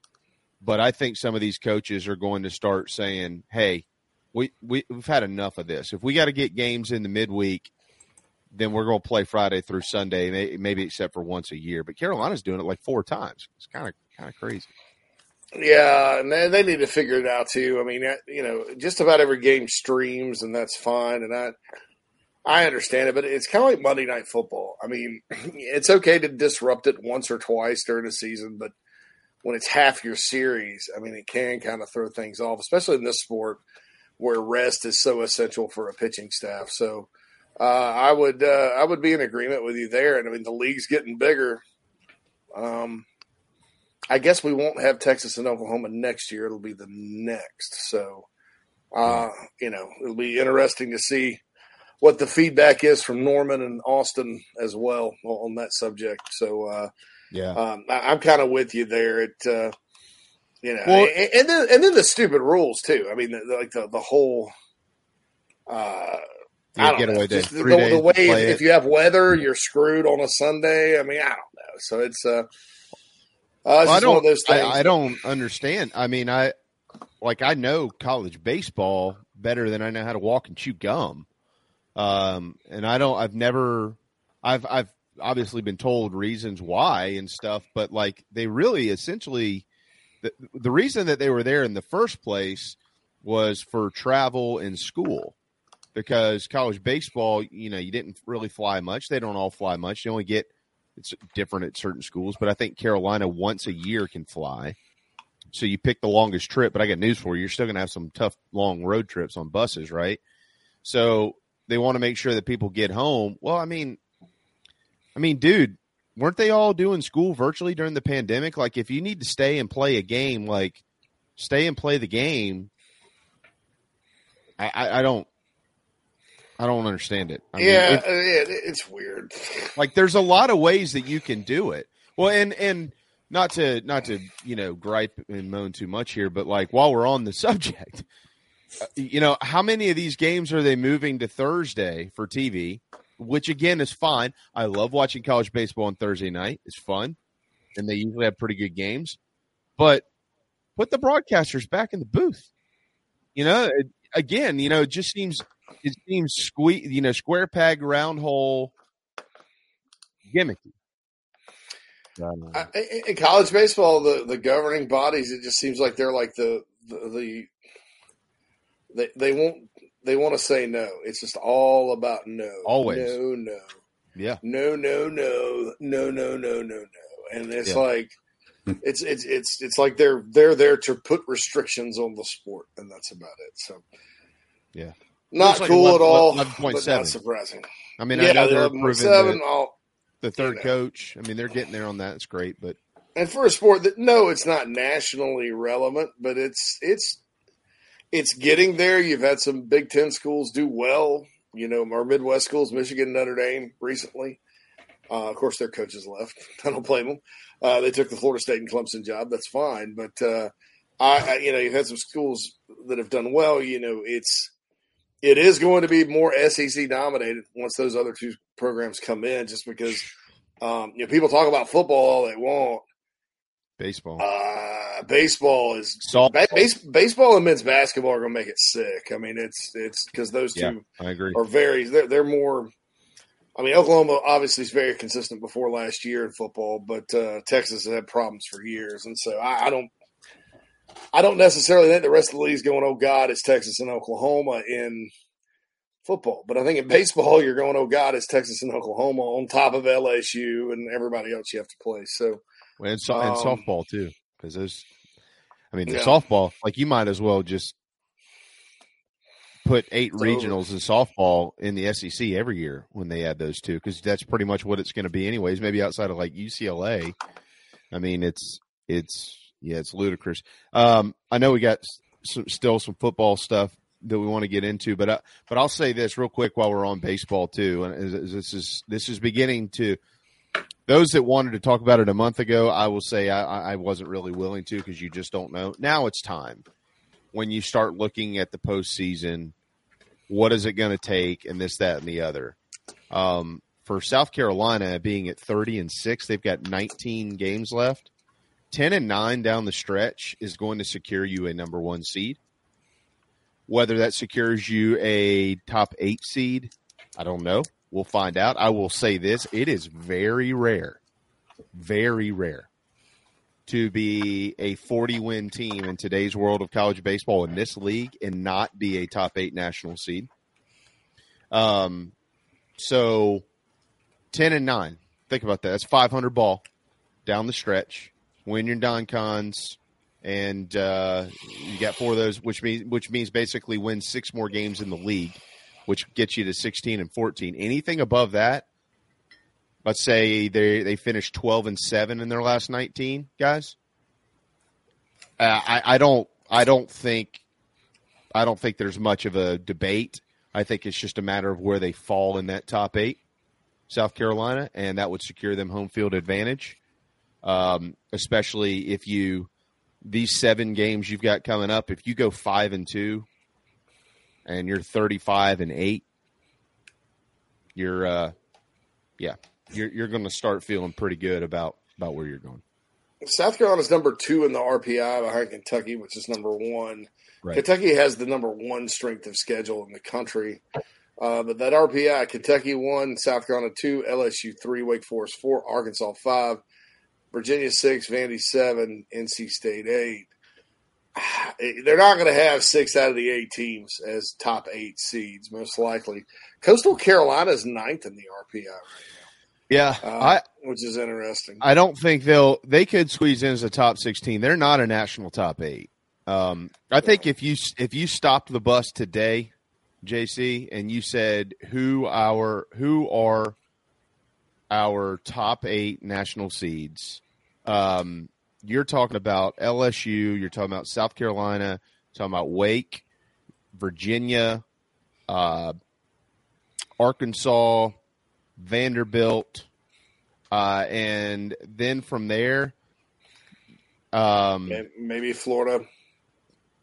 yeah, like I, I think that there's a real chance the SEC gets five of eight in the in the top eight national seats because, like, I, I I'm just not. You know what John said yesterday is right. They're not going to give you X number six, seven, whatever it is. He's not wrong about that. I agree with him. They're not, but it doesn't also mean that they. Sh- that it doesn't mean that they that they shouldn't. Like, yeah. if I mean, let- I mean, let's just be honest. Like, if the top, I don't care what league it is, if the best eight teams in the country are in the same league, which you you just pointed out a second ago that Oklahoma and Texas are coming to this league, and that could actually be the case one day in ten years or fifteen years or something where the best eight teams in the country all reside in one league, then I'm sorry. That's the, the point of having seeding is not to spread games out across the country. The point of having seeding is to reward the teams that earn that seed. That's the point. And like that, I get lost in this every year because there's always one, always. And I, you know, it could be a Notre Dame, it could be, uh, you know, d- no disrespect to any of these teams, by the way, but it could be a Notre Dame, it could be a uh, Arizona State or Southern Cal or an Oregon or whatever it is, where you go, you look at their record and you go, okay, they're 40 and 16. They've had an outstanding season. And by that by that number, They deserve it. They maybe they won the Pac-12 or or whatever it is. Okay, that's fine. But then when you actually do a little bit more research and you figure out when they didn't beat anybody outside of their own league, their own league wasn't that good.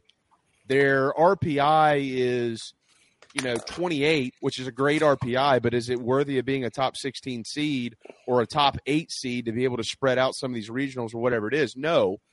But they end up getting the nod just so they can not have teams going all over the country. Basically, so they can. It's it's almost like politically correct, geographically politically correct, and and I just think it's a big bag of horse manure. I've always thought that. Like if you're the best eight, you're the best eight. If you're the best sixteen, you're the best sixteen. That's why you get that seed.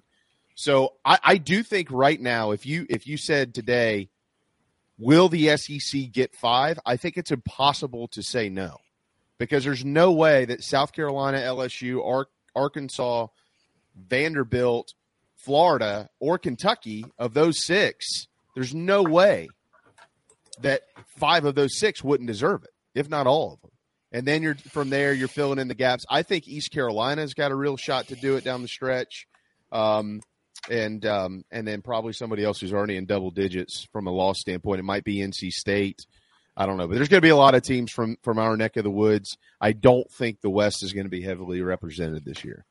Maybe no, and I was going to say, I mean, think about how flimsy the argument is if you're looking at it from a geographical standpoint this year. I mean, you don't get a team outside of the Southeast until you get to Stanford at 13 in the RPI. So yeah. why not make it the top eight, period? Because it's not like you're getting any more eyes on screens. You're not helping anybody or, you know, giving anybody a leg up, but you literally from Kentucky all the way down to Miami are yeah. all within, you know, an 800 mile radius of each other. So, I well, mean, and, and Phil, like to your point, all right, let's talk about Stanford. So they're on the West Coast. Having a great year, right? 23 and 10, 13 in the RPI. You know how many quad one wins they have? Four. Uh, four. Yeah. okay. They have four. All right. Uh, they have, I just pulled it up. They have nine in quad two. But here's the thing they're 23 and 10. They're 13 and 9, quad one, quad two. okay. So they've lost three games more than the Wildcats of Kentucky, who are number one in the RPI, but they are 20 and 6 in quad one and quad two opportunities, 16 and 6 in quad one. The Gamecocks are 15 and 6. They're 13 and 5 in quad one. So you're talking about, again, to the point of the SEC. I didn't mean to hijack what you were saying there. No. But like Kentucky's got 16 Q1s. Carolina's got 13. LSU's got 10, 15 between one and two. Um, Arkansas's got 11. Vanderbilt's got 14. Florida's got 10.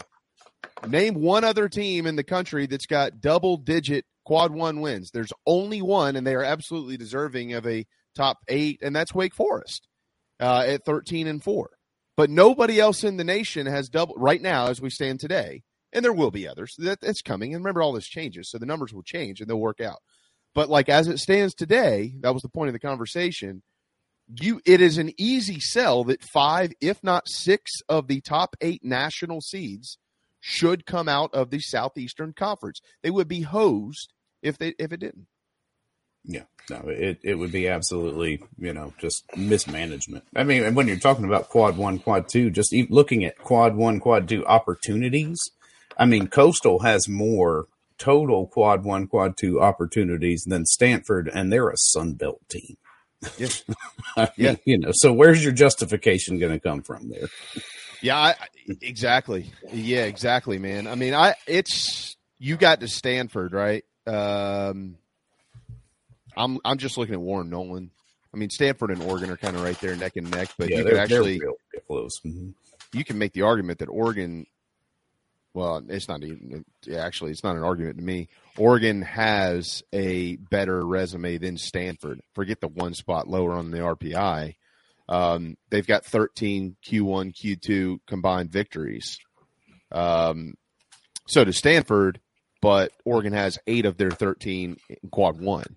In quad and one, there's yeah, better competition. Mm-hmm. Strength of schedules at six. Yeah, yeah. It's it's unfortunate with Stanford. I mean, look, they they didn't they didn't duck. I mean, uh, Cal State Fullerton is not kind of as good as historically they've been. They're 53rd. They played a three game series at Cal State Fullerton. Rice obviously used to be a powerhouse. They're 113th of the RPI, three game homestand with Rice. Um, you know, you got the Pac 12. They have a four game set at Oklahoma. Unfortunately, Oklahoma this year's got an RPI in the 70s, and they're uh, they're hovering around 500. And Stanford dropped two of those games. Uh, they play Texas Tech in a two game set. They're 19th in the country. So Stanford, you know, and, and this is where kind of sometimes things get tricky with with the RPIs and all sports is that schools, you know, schedule with best intentions, and then all of a sudden, what happens if the three named schools on your schedule go to go kaput and you know you can't make up for it? I mean that uh, like that happened with South Carolina and with the NIT and basketball that year. Yeah. Which yep. I think was a blessing because I, I think the hunger the Gamecocks played with the next year in the tournament was kind of facilitated by all of that. But, um, you know, uh, he, Frank scheduled St. John's, he scheduled DePaul. He had a tournament scheduled where Florida State was on the opposite of the bracket. They got upset. Um, he, he, scheduled Memphis at home. He had Clemson. It, it wasn't like, you know, the first Darrin Horn year where you know, you didn't even know the names of the, you didn't even know who they were playing outside of Clemson until they got to SEC play. Uh, you know, so I, I, think it's one of the things when you when you talk about things that, and, and, look, the committees are always unforgiving with it because they're like the numbers are the numbers. But in, in the case of Stanford, just glancing at their schedule, man, I mean, they, you know, the Pac-12 always has really good teams, and then they took it a step further by scheduling road trips to Fullerton and to Norman, Oklahoma, and having Texas Tech come to the Sunken Diamond and all that. So uh, it's just kind of an unfortunate year for them. Uh, and all that, you know, looking at Carolina RPI, in case we're wondering about some of those smaller teams the Gamecocks played earlier, yeah. lowest uh, RPI that I've come across, I may be missing one, uh, is UMass Lowell at 182nd, yes. which is not bad. Keep in mind, there's 300 spots. Uh, well, I think Queen, Queens, Queen, but as it pertains uh, to series, Queens. Right. Yeah, I forgot Queens. Yeah, uh, but but, but yeah, you're you're not wrong though. You're not wrong. If you lose the Queens game, it hurts. But when it, yeah. you're right. When it comes to the series, that's the lowest. And actually, yeah, Penn really was 179. Uh, some of these midweek games, Winthrop 139. Tonight's opponent, Charleston Southern 111th. My alma mater, SC Upstate's 97th. That's a pretty good RPI for them. Charlotte's so so they have not lost to a team with an RPI below 52 because Charlotte's the lowest at 52, right. Clemson 42. Um, who else they lose to? The Gamecocks. They lost yeah, to Vandy uh, and LSU. Vandy and LSU and, three and, and seven, State. and Mississippi State, which I didn't. I didn't look at theirs, but I'm pretty sure it's in the, near the top because uh, they've they've Mississippi State's really 24. Turned, yeah, yeah, they, have turned it around. Yeah, yeah, I mean, like going back to the start of the season, that that was we had this conversation before yeah. the Georgia series of like, quit looking at LSU. You you've got every game in this league. this will matter in your resume. Here here's the prove it moment. We're, we're halfway through the for the league season. Everybody, you know, remember the remember the talk. Oh man, God, if we can just do good, we can get that LSU series. Okay, well, as it pertains to being a fan and you going and wanting to get drunk and cheer them on, that's great. But like as it pertains to the actual success of the baseball program, there is not an off week in this league. Don't look at a record. I'm telling you, like you got to look at you know got to look deeper and understand when you go on the road in the SEC, it's going to be a quad one opportunity. And you know, you look at uh, the fact that they went to Georgia and they swept them. Then they beat Missouri. We know they got off to a good start. They've struggled since, but they're still top 25 in the RPI. These, those are both, as it stands right now, if Georgia can get going a little bit, they're going to be a tournament team. Missouri's a tournament team. Mississippi State, can you believe it? They're actually back in the com- they're five and ten in the league now. They've taken their last oh, two yeah. series, so they're back in the conversation. They set a record for a crowd the the baseball egg bowl. Yeah, sixteen thousand seven hundred. Right. I'll tell you that that that rivalry is underrated. I mean, people think, well, you know, Clemson, Carolina, small states, all they've got, no pro sports. Mississippi, Mississippi State is really all they've got. I mean, oh, really, no doubt. Yeah, there's no there's no border. I mean, you know, LSU and and Bama don't take Ole Miss or Mississippi State seriously, and and, and you could say South Carolina, Georgia, whatever, but uh, in that state, that's all they got. And so that was a, a big yeah. crowd out there, and yeah, they're into it. I know we got to get to a break. I did want to tell uh, Reformed Manho in the chat box. Uh, that that uh, that Winthrop game is on May the third, which is my fiance's birthday. So that's uh, that's Oh. how. Wednesday, May the third. He asked when At the Gamecocks Winthrop. were going to go play Winthrop and Rock Hill because he was going to get a Yeah, and that, that's one of that's another one of those. Uh, we got to go to Rock Hill in May. Oh God, come on. Um, yeah, but yeah, exactly. So May third is when they go to the go to the Thrill Rock Thrill. Uh, and let me let me get this too real quick. I LeCroy's getting banged on because of what happened this weekend. Let's give him another couple weeks. He had only made four, five errors all year going into the series. Um, and, and we mentioned this yesterday with Whittle. I, you get on that turf. I don't care what people say. Oh, it gives you a better bounce. It's- It doesn't matter if it gives you a better bounce. It gives you a different bounce as well. And when you get out there and you're used to doing something and then something else, you get domed up. He had a horrible weekend. I'm not saying he did it, but nobody knows that better than him. And he's he has been with all the infielders this year. You can make the argument he he's been the best one. I don't think he has been. Now that you include that series, I think you'd have to give the tip of the cap to Wimmer. But you could have made the argument before that series. So I, I think he's going to be just fine. Give him another uh, week or two, and um, and I think uh, you'll see more out of Talmadge LeCroy that is good than bad. That's for sure. All right, uh, it is time for a timeout. We are powered by Electric Bikes of Charleston. Electric Bikes Charleston.com, powering our program, but also many of you all across the state as folks travel from everywhere when they're looking for a good bike. That's where they go. It's not really a secret. They are moving them faster than anybody within our borders. Uh, electricbikescharleston.com, Aventon, Velotric, Magnum Bikes, exceptional warranties, exceptional service. Whether you're coming from the upstate, whether you're coming from the Grand Strand or somewhere from the Midlands or just right here in the low country, wherever it is, Electric Bikes of Charleston is powering all of you. If you go to their website first and maybe give Michelle Wilkins and her staff a call, they can find exactly what you're looking for. ElectricBikesCharleston.com. They also, of course, uh, are owners with Charleston Fitness Equipment.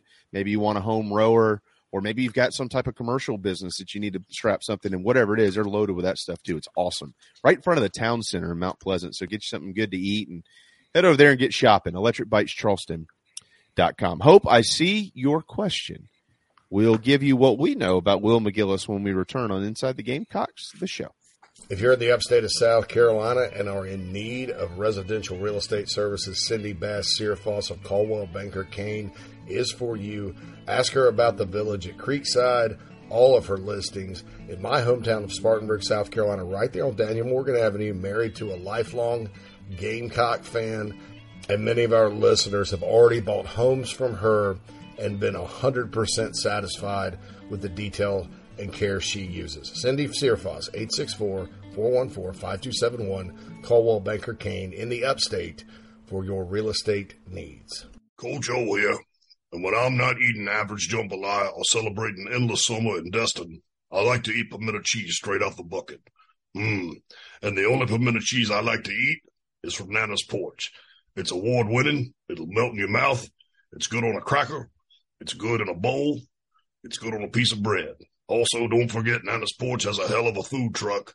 It's award winning as well, and they're here for all of your catering needs. So get online, nanasporch.com. It's mm-mm good. Coach O signing off. Endless summer. Go Tiger.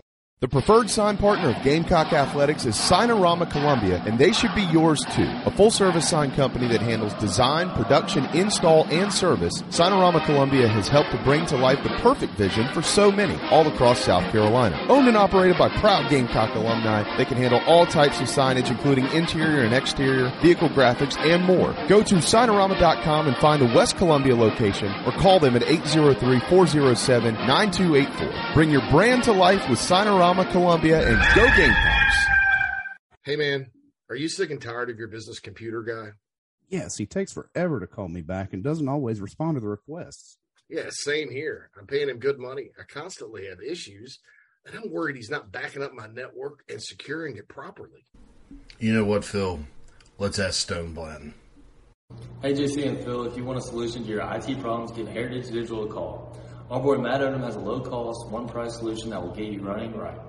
Call 843-699-1001 or heritagedigital.com and ask for Matt. He will hook you up today and tell them Stone sent you.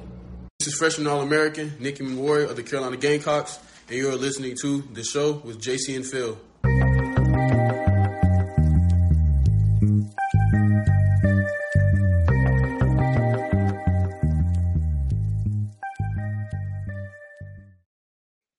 Welcome back, everybody, to the Signarama Studios inside the Gamecocks, the show here. Sorry, I got distracted by reading the chat box. So y'all are going pretty good in there. Express Sunrooms presents a show 803 446 4662 is how to get in touch with them. And Hope brings up Will McGillis, correct? I think it was Hope. Y'all are y'all are talking too much. No, no I love it. Lots of interaction. yeah, yeah, lots of interaction. Yeah, seventy six. Nobody was yeah, getting man, on you. yeah, for and that. That's what I was. hung My up man, when you said look, you're you're all right. Seventy six. Let me explain something to you. Sometimes seventy six, his morale goes down because of the BigSpur.com primarily and and that crowd. Uh, we're a little bit different here on the chat box and on the show. Everybody gets along. Everybody's happy. We get a hater in here. We kick them out. It's not. A, it's kind of like the exclusive club of the exclusive club, and we love your contribution, dude. We're not banging. We we weren't getting on you for banging on anybody, man. Uh, please don't think that. Please don't think that. Uh, they uh, a lot of responses probably from moaners on the Big Spur who literally are sitting there going, "Talmadge LeCroy sucks, and he needs to be benched." And move this guy over there. Let's move Petrie over there. So you know, just out of the, you know, and that's where some of the frustration from our end comes from. Is like you got to keep in mind. I get up at four thirty in the morning, and immediately I'm hit in the face with like twenty seven different comments that just want to make me like rake my fingernails down a chalkboard. I mean, or I'd rather rake my fingernails down a chalkboard. Um, and I, I try to kind of hold my tongue because while I never buy that whole, oh, the, you know, I can say anything I want because the customer's always right and I pay my membership money or whatever because you don't go to somebody's bar and spit on them and yell at them and start fights, right? You get kicked out. I don't care if you're a customer or not. And I consider them members, not customers. I still really hold my tongue a lot because I could literally sit there and just take a like pea shooter and with a tranquilizer dart, every single one of them. And I understand we have a younger crowd, and I'm old man yelling at a cloud now and all that. But uh, I think that's sometimes you have to keep in mind when all three of us have gotten on here, we've already been exposed to like hot takes of the century all morning long, and, even from some of our fellow media members. And, and so, so if it sounds a little short, it's not, man. Nobody's picking on you. We love everything that you do. Um, Yeah, I don't think and, and all that you bring in. Yeah, I, I didn't I don't say anything. I don't think it was that. So I didn't No, I mean it like was- that. All all I was saying was, you know, let, I think he had a bad weekend because of the turf, and let's Yeah, give him no, another well- couple of weeks. I think we'll see. I mean, I'm not sure how much clearer I can say that. I wouldn't. I Yeah, wasn't intending no, it, tease wasn't you, anybody. dude. I I, wouldn't. think it's probably other All right. people. Quantrell does have a football question about Landon Thomas, who flipped back to Florida State. Landon Thomas, is pretty good player. Uh, I don't. I think Georgia's got another couple tight ends they're looking at though. I don't know that. I don't think it would affect Michael Smith, and I don't know that Michael Smith. Michael Smith's pretty much locked into Carolina for a long, Yeah, long time. I think so. Uh, so I don't I don't know. Keep in mind too, um, and I know it's still the state of Georgia, and I know I've seen Midnight in the Garden of Good and Evil, which I thought was a terrible movie. Don't hate me for it. I just didn't like it, but I did like the part where they explained that Uga is born and bred in Savannah. That's where they get the Ugas from. Did y'all notice that the new Uga is named Boom? Well, because Yeah. because Muschamp's there now. Yeah, it was like the Pope. They they have a name, like a real name, and then they get christened, you know, Uga seventeen or Uga nineteen, or you know, like Pope John. You know, like that's not like the name of the Pope right now. That's his name's not really Francis. Yeah. It's it was something else. You know, Pope John Paul II had a Polish name, I think. I think that's how they do it. I'm not an expert on Catholicism, but anyway, but I, I thought it was kind of funny they named one Boom. Mm. The next one's gonna name Kirby, and the next one's gonna be named Bobo. Bobo would be a cool name for a little boy English bulldog. Come here, Bobo. I just assumed it was boom now, but later to be like you said, like the pup, it will, you know, the dog will be Uga eleven. It is. They get. Mm. He goes to like. They go from like they they name him like Boom is the next Uga, and they have a big ceremony, and all of a sudden it's Uga nineteen That's or right. whatever. white smoke, the whole bit. I mean, y'all should see it. The white smoke comes from the chimney. this little dog comes out. I, I used to date a girl that was from Utah, right? A big college football fan. Only only girl I've ever I I met in my single dating life that like knew who I was from my career. Just kind of nice for a while. Uh, big Tennessee fan, but went to the University of Utah, but still did not understand it was Uga. She called it Uga. She's like, That's I right. love Uga because she had a Utah accent. Yeah, I love Uga. I wouldn't. Nat knows it's Uga, and that's second. uh, English is a second language for her. I wouldn't have. I wouldn't have uh, corrected her. I remember the first time I played golf, Ooh, and yeah. hope I, hope I will answer your question in just a minute. You can blame that on on uh, JC. Yeah, we did. Um, we did. um, I, I the girl I dated in high school and into college, first time she ever played golf with me, she I g- gave her a golf ball. I knew it was going to be a disaster, but I let her play. She picked up the ball. She goes, "Titliest." I was like, "Yeah, titliest." Yeah, uh, yeah, don't correct that. You Oh, nailed now it. listen, my German teacher was like, "It's titleist, titleist." Titleist. Yeah, that's how you say it. Look at how it's spelled. It's titleist. She like it. She get it. But I said, She was the only teacher I had that I would generally be scared of. I mean, this woman was a straight Berliner right out of the times. Prussian. yeah. Oh yeah. Sprachus. Yeah. Frau Wilhelm. That was the time on Sprockets when we dance. titleist. Titleist. Yeah. It's like uh, that Tate Titshaw. Hopefully, he commits to the Gamecock soon because he will quickly become. He's, a he's a running back though. So I didn't ask. I didn't ask old Hale about Tate Titshaw. Well, we'll I have to said, just like, wait. well, well, they, well, they, well, they, after they- everything, they- after everything, uh, Phil had said to him, that would have been a breath of fresh air for Hale. Poor You, you said Titshaw. hey, Beavis, you want to go recruit Tate Titshaw? Yeah, yeah, Tate Titshaw. Ah, yeah, yeah, I want to want him. We're signed three Dude. five star, five star. Yeah, yeah. Uh, shut up, Beavis. To Hope's question earlier, sorry to interrupt. Um, Will McGillis is more than likely going to be back uh, sometime in early May. So we're looking at about a month coming up this weekend.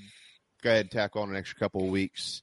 And um, so I would say by the time he's really full go, you can go ahead and circle the SEC tournament is when he's probably going to be Mhm. really, truly feeling good. He'll be back a little bit before that, but um, um, you know, that's one of those things I think that you just kind of hope. And and I'll let's say let's put it this way on Hall. It's I would say I'm not don't take this as doom and gloom.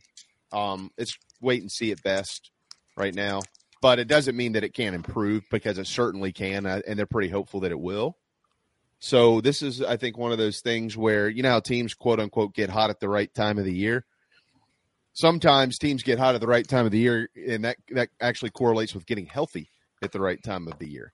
Um, so uh, if Carolina can just kind of maintain status quo and just keep playing good ball, uh, maybe they can pick up steam by adding those guys back into the mix here in the next next month or so.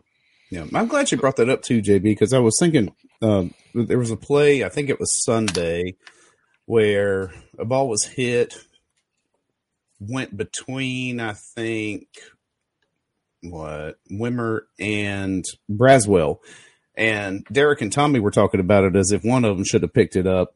Is is there a chemistry issue there with McGillis being out and Braswell being in between the two of them? I mean, some sort of you know relationship between short and second. I wouldn't say that. I mean, it those things happen. They shouldn't, you know, by this Oh, yeah. time of the year. I mean, I think that uh, you know, again, credit to John. He kind of nailed this before the season. Thought this team would be above average as a defensive team, and that's where they are. Um, I wouldn't call them good, great, or superb. I wouldn't call them bad, but I would say they're above average. Uh, so no, I, I, I just think I think really what it is is you've got a guy short who has played short for less than one full year, and you got a guy at second who just got plugged in there a few weeks ago. So, is it you know chemistry or communication? I mean, you could argue that it's both, but I think that really is just from the fact that you got two guys in there uh, who on their own don't have a, you know, just don't have a ton of experience with how to handle their side of things from sometimes. Yeah. So, yeah. We can see Caleb Denny make a comeback this year. or is he- Well, I tell you what, man. I. I, I, you know, I'm. Well, no, I mean, as long as Brewer's hitting, I, I'm, I'm stunned with that. I really am. I, I, I talked to. Well, you know, I talked to somebody about this the other day. I, I'm telling you, I went and watched him before one of the pin games, and I, I remember going, man, this guy, he is, he's neat. Um, he's, he's a pro hitter. It just the way he steps into the box and he handles himself. They moved him into that leadoff role, and he just hadn't been able to climb out of it. And it, it is, and it's not at the level because this guy hit a lot more home runs. But y'all remember when John Jones was like the hottest hitter in the country about yeah. seven years ago, and then he literally he wouldn't hit water if he fell out of a boat. Fell I mean, he he fell off the map, and um, I feel for Denny because there's nobody who's put more pressure on him than himself. I don't know what's going on. Uh, I'm not sure that that's something we'll talk to Monty about tomorrow or not. But I, I just, for again, you hope to get hot and healthy at the right time of the year, and he's a guy. They've got to keep giving him chances because you're going to be in the postseason, so you got to get him going. Like having a big left-handed bat, whether he's in the lineup or off the bench, is huge. Forget the average. How's he been? How what have you done for me lately? Is what it's all about now. And um, so we'll see. But yeah, I was I'm stunned. started off really well. Uh, yeah, so it's uh, yeah, it's just one of those things. So we will see. We will see what happens. All right. We Uh, are teed up by Quantrell. travelingcountryclub.com, the coolest club in the Carolinas. Quantrell, uh, final question before break. How about that? Sorry. Oh yeah, sorry, I didn't mean to jump on you there. Can't wait till UGA and Texas play again. I feel like UGA is Bevo some get back after that bowl. Yeah, that was a surprising win for Texas. Normally they stink. Yeah. but uh, in situations like that, but uh, every now and then they'll jump up and bite you. I almost bit Alabama this past year, but yeah, the, and those are the games like which if you're a Texas or A and M fan or Texas and Oklahoma fan, man, you've watched them play. Like if you're Oklahoma, you how many times can you watch them play at Kansas State and Iowa State and Kansas? Yeah. And and and then when they joined the Big Twelve, all the Texas schools, Baylor. How many times if you're Texas you get fired up about playing Baylor, even though Baylor whips your ass most of the time these days? Or Kansas State, I'm, I'm sure you know those fans. You know, all softness aside in Austin, and all pseudo softness aside in Norman, those are great fan bases. I mean, and they deserve like Georgia coming to Texas. That's a big deal. LSU coming to Texas a few years ago, uh, you know, that brought out Matthew McConaughey, and A and M fans were like, "Oh, this is their one huge game." It's kind of like Carolina and Clemson. It's like, well, you know, Cle- Clemson plays Auburn at home, even, no matter how mediocre Auburn is, it's huge. Well, South Carolina's got four or five Auburns on their schedule, so Yeah. uh, those fans deserve that out there, and that's that, that's going to be quality. I just, you know, competitively, I want to sit here and still say I think Texas is going to get their nose beat in, their face punched in, um, and Oklahoma will struggle to stop teams. They'll be able to score, but you know what, guys, when, they added Missouri and A and M. I thought the same thing. I thought it was good South Carolina was getting Texas A and M. I like that. That's a six and six team from a soft conference that doesn't play defense. And boy, did they surprise me. And boy, did Missouri and their defensive line in particular the next couple of years surprise me. So maybe we're not giving them enough credit. I don't know. I tend to think Texas A&M, Missouri both kind of understood going in the oh crap factor, and so they all tightened up. I- don't know that the arrogance of a program like Texas and Oklahoma will allow them to do that without a massive culture shift. Sure. Um, but still, you love to see Georgia marching into Austin and all that. I mean, those are games people have dreamed about. So it's it's it's going to be awesome. Oh, it's going to be awesome, baby! It's going to be unbelievable. Oh, Yeah. All right. That's all I got to say about on, yeah, that. on, on Okay. conference realignment. I like that. Yeah. All right. So between H man, H man, I gotta say this. H man said about the bulldog. He said they sprinkle some Sanford Stadium urinal water on his forehead, and he bec- magically becomes Uga twenty one or whatever. Woo. They bark at good. him. Ritual, the ritualistic bark in a circle. Woo. What do you say, Beauregard? Woof. What about you, Donnie? Woof. Go dogs. There you go. Go dogs in O- in a Coach O voice. All right, it is uh, time for our final timeout of the afternoon. Signarama is the preferred sign partner of Gamecock Athletics. If you went to Williams Brice, you figured that out quickly. Signarama.com. You want to use Signarama in Columbia. They can go all over the state of South Carolina. Gamecock owned and operated. 803 407 9284. Hats off to Matt Vaughn and his team at Signarama in Columbia. Time out. Final time out, as a matter of fact. And we will listen to the horror and be right back. New Year and the days of being back in the pool and boat are quickly approaching. Many of us don't have the time to hit the gym, but Charleston Fitness Equipment can change that for you. Outfit your home with a treadmill, elliptical, or my favorite, a home rower that allows you to row with the pros all over the world. They have free weights, home gyms, flooring, and much more that makes keeping or getting in shape much more convenient. Located in Mount Pleasant, visit charlestonfitnessequipment.com for more. Get in shape like our Gamecocks. Charleston Fitness Equipment, proud partners of Inside the Gamecocks, the show.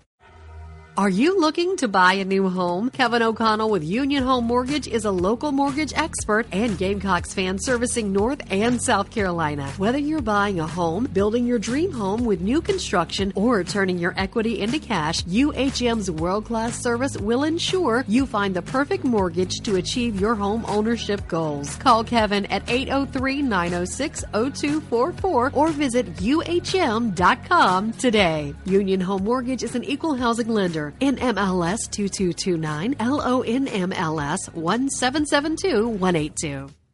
Daddy, I want you to take me to Disney World. The horror. The horror. Calm down, calm down. JC is here. As y'all know, folks, the family and I have visited Disney World many times, but it can be overwhelming, especially if it's your first time going to the most magical place on earth. I highly recommend wherethisroadleads.com and my friend Cherie, a certified Disney vacation planner. That's right. The mouse has given her permission to book your family vacation hassle free. You don't know where to go, don't know where to stay, don't know where to eat, don't know what to do. It can be overwhelming. So get on wherethisroadleads.com and schedule your free consultation right now. She can help you out. The prices are very reasonable. You don't pay any extra fees.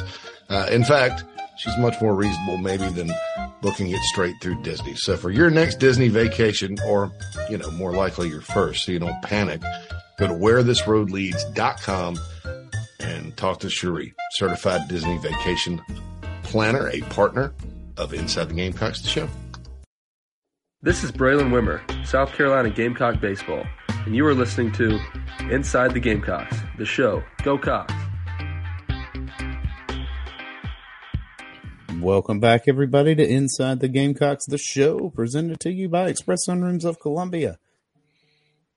Live from the Signarama Studios. And how do we want to wrap this day up, y'all? I, I see. I got it. I'm, I'm wondering. So, because we we opened the show with this, so we're gonna. So, do they neuter the UGA? And is that a ceremony where they stand in a circle, and all hail, someone bring me the holy pruning shears.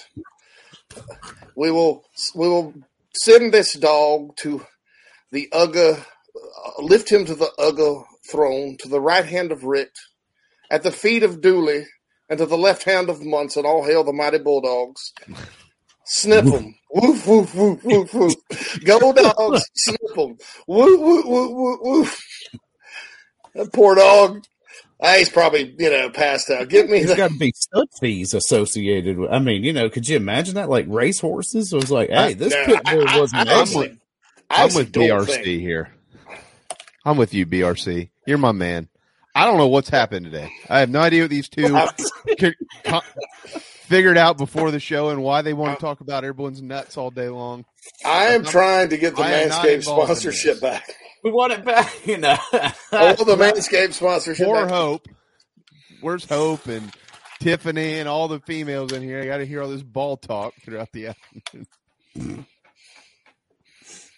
I just thought it'd be like, go dogs, snip them. Woo, woo, woo. Go dogs, snip them. To the right hand of Richt, at the feet of Dooley, and to the left good. hand of the holy Larry Munson. we sacrifice these nuts. to the honor of Sanford, they will be buried beneath the hedges. and Herschel, Herschel will come in and say a prayer. Holy, holy Herschel. We will now sing from the hymn of the dog.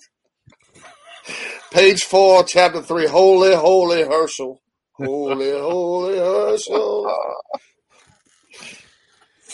Oh God, if Ryan, you want to that hear would be no. this, I you can think. come to one of the two Carolina Rise events that's coming up next week. As a matter of fact, JC will have a stand up uh, for about ten minutes at each event, in which he will pour about seven gallons of bourbon down his throat before he steps on stage. You will hear a mixture of Coach O, British guys, and Georgia ball stuff.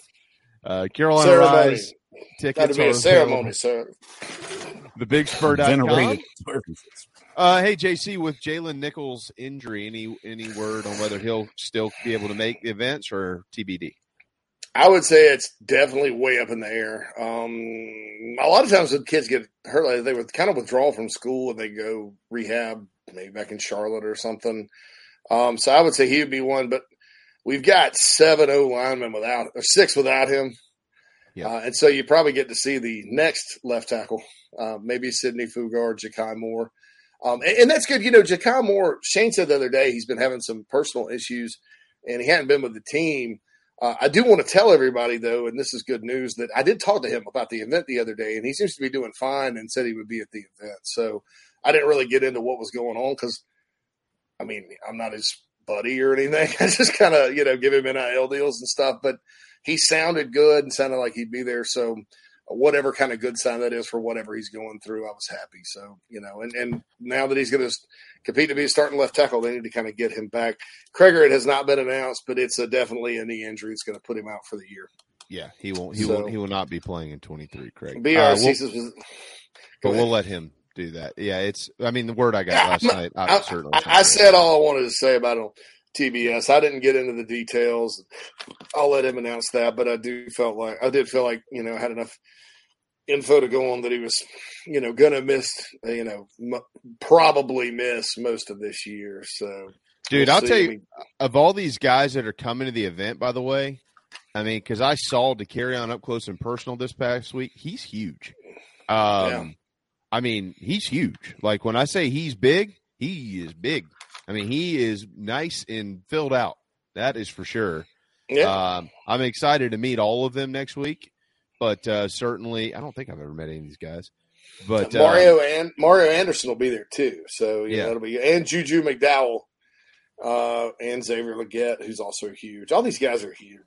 Matter of fact, I think Mario. Anderson and uh, Dakereon Joyner are going to have an arm wrestling contest for chicken wings or something. right? um, so looking forward to seeing that. But no, no, I, Joyner uh, excited to certainly see him. But golly, when I walked in the other day, he was right there, and I was standing next to him. I said, Yeah, I, I. That's why when he moved to running back, I was like, you know, because and and it's easy when you watch on TV or when you're in the stands, you know, probably because he has the, the the receiver quarterback shoulder pads on and stuff to to not really get a sense of how big he really is, uh, and that was a concern that some people expressed, you know, the big spur and here. That is he big enough? Can he run between the tackles? Yeah, he's got the. He's a lot bigger than people think. Now coming out of high school, I, like I said, I thought he was a corner uh, if he wasn't a quarterback because he, he was smaller and hips and all that. So I, I don't know. I, I thought Jordan made some mistakes running the football the other night, guys, but I thought that he, th- they weren't like red flag kind of things. It was like, oh, well, in this instance, you need to cut it back inside instead of bouncing it out. you know, and that's going to come. That always comes in time when these guys' natural ability takes over. So I'm excited to see uh, see what happens. Quantrell says Wannamaker gets slide to tackle. Well, with the situation they're in now, Quantrell, with uh, Cason Henry being out too, and see that's another thing. His knee injury is pretty serious. Uh, he had all season surgery. They don't know if he'll be back either. So Ty, uh, Tyshawn has been playing outside at right. Yeah, right tackle. Uh, Mhm. And so the hope was he and Moore both would be guards, and you could rotate your guards to centers and, and all that. But uh, so it's going to be Fugar, Jakai Moore, if Cason Henry gets healthy. But I think that's a huge if, big question mark right now uh, at tackle. And I- look, help is on the way. Don't get me wrong, but Well, I, I, I, it is, but that's down the road. I was going to ask you real quick because we're expecting. I, I would say the number is going to be somewhere between four and maybe eight on guys that depart the program. JC, uh, from a transfer standpoint. Okay, I, how many of those guys end up being are, are on scholarship? I don't. I don't know, but some of them are going to be. Obviously, is there any chance? Final question here of the day that South Carolina finds a tackle that they like and brings in uh, and brings through the portal to be ready to go this year. Oh yeah, I mean, I- if they could find one, but you know th- that's the big problem is like who you know uh, it, it's it, it was a, a it, they were fortunate and look I. Taylor Edwards and those guys had no idea that, that this was going to happen with Henry or with uh, Jalen Nichols, obviously, but very smart and savvy to bring in Fugar and Gargiulo because you, you know with as well as they were recruiting from the high school ranks, um, and this is where that guy, that kid that ended up at Colorado, Isaiah Jatta, hurts because that kid could have been your starting left tackle. Yeah. That's what I was thinking. It's like, does this injury kind of solidify Gargiulo being the center? I or or. Vershon Lee. I mean, one of the two. But uh, see, but see, that's that that's the thing. You know, the Jatta kid from from JUCO, they were like, this guy kid can step in and compete for. He's a true tackle type. Well, yeah. You know, and and keep in mind, Jakai was projected as a tackle. Uh, you know, and and, and in time, I think he has played better at guard. But look, man, this this is a program that won what eight games and could have won more with Justin Sorensen at, at right tackle. Uh, this is a program that had to move guard Rokevious Watkins out to left tackle to play a year they won 11 games. Uh, Rakevius was one of the best guards in the SEC, and they, they slid him out tackle no problem. And Yeah. that's all they. All right. Street- You know. Oh yeah, a Gamecock fan. I'm, I'm into mention basketball. So yeah, the guy from Vanderbilt committed. Where he lives. Dude. Dude. Yeah, Miles Stutes. Uh, they got Stephen Clark from Citadel, the kid from Minnesota. Whittle has been reporting that they look good for BJ Mack from Wofford, and Mustafa Amzil is probably Carolina or New Mexico. Visited Miami, that's not happening. It's the big center from Dayton. He can land some of these guys, I mean, uh, you land Mack and, and Amzil, that's a at least a different looking team with a lot more length and post play and skill in terms of spotting up and shooting it. And I was saying, uh, I think it was on 107.5, you know, about Lamont Paris. I, I'm not so sure it's a bad idea because at first he was not going to do the Wisconsin stuff. Well, I said it yesterday. I- don't know that that's a bad idea if they get these guys because a lot of these guys are bigs that can stretch the floor and shoot, and you got Meechie and those other guys coming back. So that's uh, that could be a recipe for some sneaky success. That's what you want. All right, so it's pronounced Stooty. Clint says Can I change your Can I change your socks? Very sneaky, sir. Miles. Yeah. Very studious. Studi. Uh, KFC, I, I would, I'd be more shocked if my I woke up with my head sewn to the carpet than seeing Luke Doty lead this program. He ain't going anywhere. Yeah, Um, and I've, also- got, I've got that on According pretty. to the message boards, he's already got one foot out the door, though. Also, Oh, KFC yeah. Big What we were Tree's talking get- Big Well. Big Tree is going to be there in May, so he's coming in. It's not, he's he's this class, so he'll be there. Big Tree, Trevon Ball, and Jatavia Shivers will all be there. So Hey, you can get Big Tree ready. He's certainly huge. Six. They, they don't call him Big Tree for nothing. That's and one of them started starting what halfway through his freshman season. So I mean, it's not unheard of. No. And, and, and look, Marky Anderson struggled being thrown to the wolves at left tackle, but he also did some nice things for a true freshman. So let's let's just let's just all hold hands and hope. Yeah. All hold hands and hope, like our friend Hope. Yeah, Luke Now, Doty, uh, Luke Doty ain't going anywhere. I, I just put it this way: you can't get it on better accord than than where I've got it from. He'll be in Columbia, and he'll be a quarterback. Uh, so we will uh, we'll we'll squash that bug while we're at it. But all right, we got to go, JC. You, we're we're getting fined for going over here. So the next show know, is waiting in the wings to start. We don't we don't want we don't want to upset those guys. Um, we do have Monty Lee joining us tomorrow. Uh, this is pretty cool because guess what? Monty Lee was Justin Smoak's hitting coach when he set the freshman record for 17 Ah. home runs. He's also Ethan Petry's hitting coach who just broke that record.